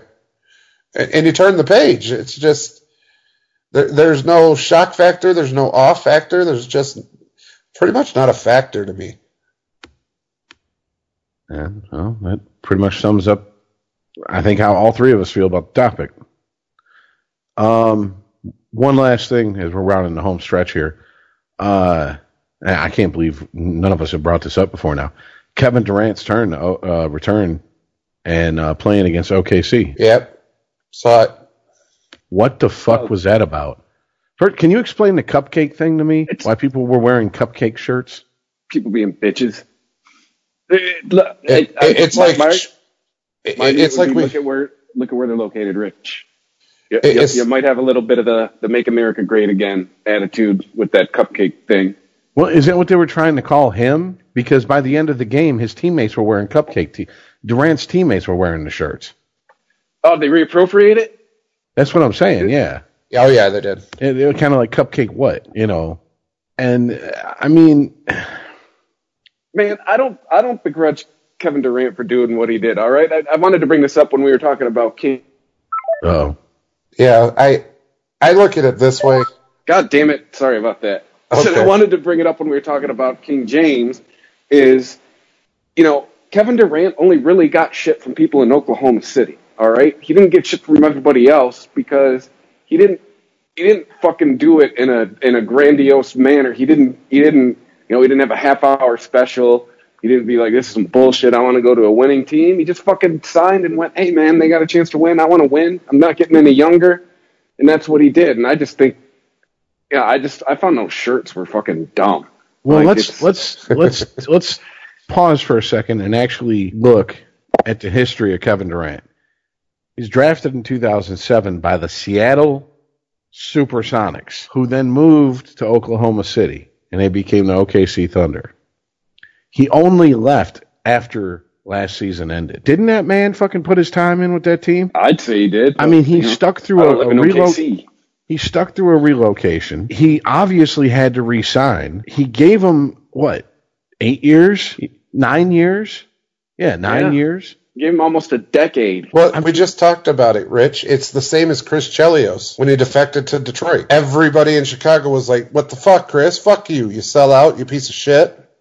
I mean, I guess it's just to me, it's like if Megatron had signed with another team, namely a team Or Barry Sanders. who or or Sanders, you know, namely a team who has a chance of winning a championship, like a very good one. If you're fans of that man, you wouldn't you go, you know what, dude, he did everything he could do here. Good on you. I would, I would not have been mad at Calvin Johnson. I would not have been mad at all. Like, What's he man, supposed to do? Yeah, You supposed to piss away your entire career to stay loyal? Because let me tell you something. Wait, we did we did do that with uh, Chris. Give me a new. ooh, We did do that with Ndamukong Suh. Yeah, but Suh, okay. Suh didn't even last uh, over half a decade here. And on top of that, Suh's sister back in 2013 was tweeting two more years and we're out of this shithole. Or, or excuse me, she didn't say shithole. Two more years and we're out of this. I can't remember the exact term she used. Trying to be cryptic, but basically saying two more years and we're not no longer have to, you know, we no longer have to be in Detroit. and Durant also had a better reputation with his hometown than Suh did. Suh was a, you know, Suh was a divisive guy, whether he, in in Detroit, you either loved him or you hated him. You know, Kevin Durant generally was loved in OKC. Exactly. But to, I mean, it's I can't. Why are you going to argue, Rich? Just piggybacking on your point here. Man's been in the league a decade. All right, the final act may not have started yet, but you, we're in the middle of the intermission. All right, it's going to be starting soon. I mean, guys got to be pushing thirty at this point. if we're writing the screenplay, we're yes, we're in the beginning of the third act, third and final Yeah. act. Yes. how long is he supposed to wait? Well, that's You what know, I'm saying. a lot of saying. these guys are competitors, man. To a lot of these guys, it ain't about loyalty; it's about winning. Well, let's be honest here. If Durant wasn't bringing enough to the table for OKC, do you think they'd hold on to him just out of loyalty, or do you think they'd move him if they thought they could get some fucking No. prospects or something better than him? Oh, I think they'd move him in a hurry. Exactly. If, if if it was reversed, they fucking yeah, they'd cut ties with him in a heartbeat. You know, when Well, yeah, Max but- Scherzer when Max Scherzer left Detroit for for Washington, he actually took out a full page ad and some billboards thanking the city and the fans of the Tigers and Detroit. And to me, that tells me all you need to know. It wasn't about the fans or the city. It's nothing personal. It's the fact that look, your franchise has already peaked and is now on the downside of the hill, and I have a chance to go make better money than you guys can afford to pay me with a team who has a bigger upswing. Yeah. That's why I wasn't mad at Max. And you know what too? I wasn't mad at Ben Wallace either. I think Ben Wallace saw the writing on the wall. You know, Ben Wallace saw like we're on the downturn. I'm not getting any younger. Chicago is just floating this incredible amount of money at me that I would be a fool to say no to. And I got my championships, so fuck Yeah, it. exactly. And same thing with Scherzer. I was more mad at the Tigers for not paying Scherzer than I wasn't even mad at Max Scherzer. I was mad at the Tigers for going, man, really? You're not going to ante up to keep that rotation going? All right. Good luck with that. And well, we know we know where we're at now. And and I'm sure there's people in OKC that feel the exact same way about Durant.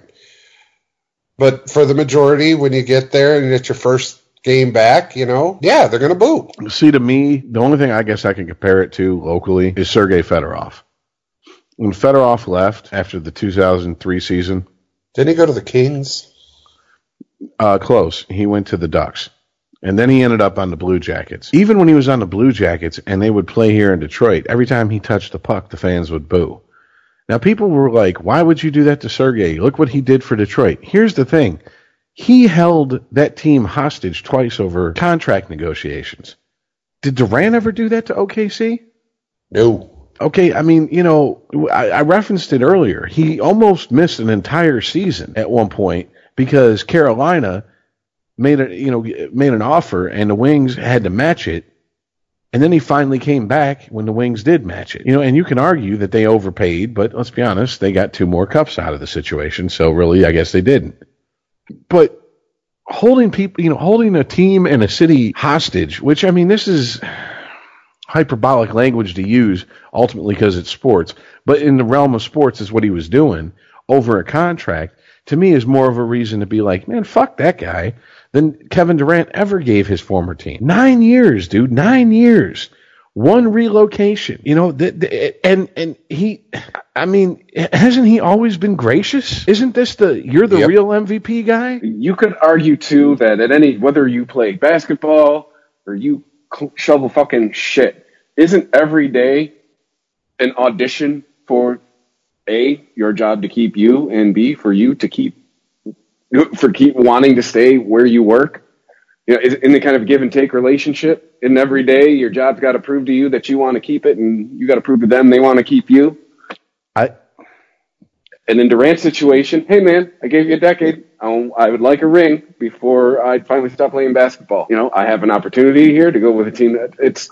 I don't know, man. It, it too. It didn't seem like, well, unless you were in Cleveland, it didn't seem like LeBron got shit on that much when he went to Miami. But then again, he has a different standard than everybody else. But and that's Well, I mean, that's not just him. That's the media and fans too. he was despised in Cleveland. I can tell you this: there wasn't that much vitriol towards fucking Shaq when he left fucking Orlando. no, Uh, fuck no. All right. In fact, a lot of Orlando fans were like, "I'm pissed to see him go, but I don't blame him. Right. I blame the team." And I mean, if you look back at that team, he had okay. They did they did their best to build that team into a champion. I mean, he had Penny Hardaway next to him. I mean, granted, he didn't, but he just ran up against the mid '90s Bulls dynasty. I mean, you can't fuck with that. You're talking about maybe one of the best dynasty in any sports, and Ever. of course, everybody else is also Rands. You know, you can and and and like. Florida isn't known for its level-headedness. Right, there's a reason there used to there there's a reason there used to be a, a, a, bit on Loveline called Germany or Florida where they'd read crazy stories and you never knew which one it came from. Oh, you know. it's still around. Oh, it's it on is? the Adam Carolla show, and I think uh, Conan stole it as well. Some Okay. somebody on late night did steal it. Well, I know my brother still lives in Florida, and I just heard a story that a dude went through the Wendy's drive-through. They got his order wrong. He pulled back through and threw an alligator through the fucking drive-through window in inside because they got his order. okay. And I here's the got thing. Florida immediately when I heard alligator. Well, I mean, but no, no, no. But I mean, to me, I'm just like, I'm not even shocked. That's just Florida, and I graduated down there. I lived down It's there. kind of You know? That's kind of how I felt the other day when they talked about that guy in Detroit who walked into what is it, the KFC or Wendy's and set himself on fire. Yeah, that's Detroit. All right, that didn't bat an eye. I was like, next, you know, Yeah. More, more surprised it wasn't a, uh Coney Island, but yeah. yeah. But no, I just, uh, to me, maybe because I'm not a, I am the most casual of casual basketball fans. I just didn't get it, and uh, you know the fact that you know, of course, Golden State was like, "Oh, you you want to boo? Well, we're going to give you something to boo about." You know, oh and yeah, it- they did. yeah, buddy. I mean, you know, uh, there's a point where it's like, okay, you can stop slapping me in the face with your dick. I'll just suck it. And I think I think Golden State brought OKC to its knees and made them do that. So, you know, that's just that's the most casual casual fans take on the situation. Here, here you go, Rich. What if he made a mistake and they don't win? Who Golden State? Yep, I think it's only. I think it's only tarnished if OKC wins. Well, he's still that's not going to happen. I think I think that would be the only way that tarnishes his decision. Um, because ultimately he made. I mean, let's be honest. Who do, who do you, you know? I know that the term eyeball test tends to get looked down upon, but given the eyeball test, what team do you think has a better chance of winning a championship during the rest of his career? Uh, Cleveland. No, smart ass. Out of Golden State and OKC. Oh, OKC's got a lot of issues right now. They're not Uh-huh. going to win. So basically, you just told me Golden State. So Golden State to win it all this year. I'm just That's saying, if they fail to win, and they went out and spent all this money for KD, I, I mean, I think they both kind of look. Uh, yeah, but, yeah, it- but it- OKC is one Russell Westbrook injury away from being an also ran and irrelevant. Uh, you know, you could Klay Thompson, Curry, or KD could go down. Not all at the same time, but one of the three could go down. They'll still be all right. well, yeah, because they got a lot more than that. I mean, Draymond Well, but Green, that's what I'm saying. But if, if Jerome Iguodala. I'm just saying, just if, all West, day. if Russell Westbrook gets injured, OKC is fucked. You are not making the playoffs. You, you know what I'm saying? Like that's yeah. I, I, I don't think Kevin Durant will regret his decision. Yeah, I'm with even you if there. They, even if they don't win, they'll go. f- I, I think as long as he goes farther than Oklahoma, that's all he cares about. I mean, granted, he cares about winning, but if you know if they make it to the conference finals and OKC goes out in the first round, it's gonna be hey, right decision, right here. Well, well him and didn't win it this year. OKC, him and OKC went to the conference finals last year. Yeah, but how many years had they done that? I think that's one of the reasons why he moved. I mean, the last maybe three or four years. I mean, hasn't pretty much OKC been always a bridesmaid, never a bride? Yep, yes, that's true. Yeah. So I mean, it's how many times are you going to hit your head against a fucking brick wall before you finally go, something's got to change. You know, like I said, it's you ain't getting any younger. He's been in the league. This is his tenth year in the league, so you got to do something, man. Oh, I totally agree with the move. It's hilarious. I find it so funny that he went to Golden State, but at the same time, he left to win a championship, and that's who's got it right now. Man, if you played basketball last year, why wouldn't you have gone to Golden State? If you were anyone on any team in the league True. and your contract was up and you were worth the shit, why wouldn't you have made a play to try to get yourself to Golden State? Well, there was uh, plenty of power moves that didn't go to Golden State that should have. Uh, D Wade should have went to Golden State. Didn't. Bring it. Okay, am I going to am I going to take? Am I going to take a 27 year old Kevin Durant or a well over the hill D Wade if I'm Golden State? I'm sorry, give me Kevin Durant. Yeah. Okay, I'm sorry, Mr. Injury prone Wade can take his ass up to Chicago. Yeah, am I going to take D Wade, who's got to sit with fucking ice bags on his knees all the time now, or am I going to take Kevin Durant, who And I'm not just- I'm- start night after and I don't night? and I don't mean it, and I, and I don't mean that in a you know Dwyane Wade ain't shit way. It's just Dwyane Wade was a powerhouse when Shaq was still in his fucking prime. Granted, on the tail end of his prime, but in his prime. Kevin Durant hadn't even sniffed the NBA at that point. I mean, come on, man. If if if I'm betting just purely on the upside on the upside of a player, give me Durant all day. Yeah, I mean, it, people get old. It, it, it's, it's no crime that Dwyane Wade got old. I mean, shit. Look at look at uh, when the look at when the Bad Boys won. All right, that was that was definitely not Kareem Abdul-Jabbar of ten years and prior. That wasn't Kareem Abdul-Jabbar in the late seventies. Nope. That was busted ass Kareem. That was not last enter the that was not enter the dragon Kareem. No. Yeah, that, he was on his last legs, literally. You know, I mean, it's, That was Oh, fed man. to the dragon and shat out, Kareem. Yeah. Yeah, that, is- that that isn't a crime, but it's just yeah. Right now, Dwyane Wade, uh, dude, sun's about set on his career. You know, Kevin Durant, we still got some shelf life. Let's make the move. I mean, right now he's 28. Even if 35 is his end is is the ending age of his career, that's seven more years. no, I get the move. I do. I, I hope it works out for him. I, I can't see where it doesn't, really. So does so does he. It just seems like on a long enough timeline, unless Golden State is destined to be the Tigers of the last 10 years, which is, you know, damn, we got close, but we never got over that hump. Uh, There, he's going to he's going to have a ring at some point. I mean, it, it just I, seems I, that I way. honestly think it's going to be this year. They won it two years ago. They lost a 3 1 lead in the finals last year. I, I can't see them not making it this year There you go. Well, LeBron and his help might have something to say about that. But if they give him more help. yeah, well, stay tuned. Who knows what will happen next week? So with that being said, Same rounded through. same LeBron time, same LeBron channel. yeah, we, we rounded three hours, so we, we covered a lot, though.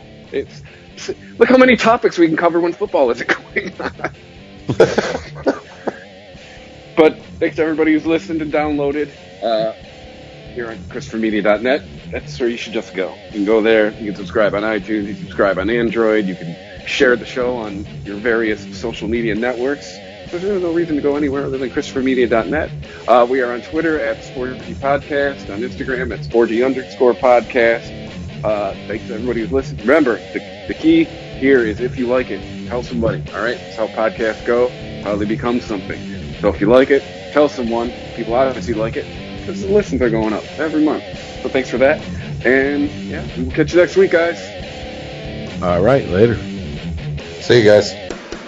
If you enjoy this show and want more people to know about it, head on over to iTunes, leave a comment, and rate it five stars. Make sure you like and share us on Facebook, and don't forget to follow us on Twitter. Just search for Christopher Media. Thank you in advance for supporting Christopher Media by clicking on the PayPal button and by clicking through to all the sponsors who support ChristopherMedia.net. Most importantly, we would like to take the time to extend an extra special thanks to you. Christopher Media could not exist without your support. Thank you for visiting ChristopherMedia.net, and thank you for listening. Christopher Media. Let's make some noise. Thank you for visiting ChristopherMedia.net.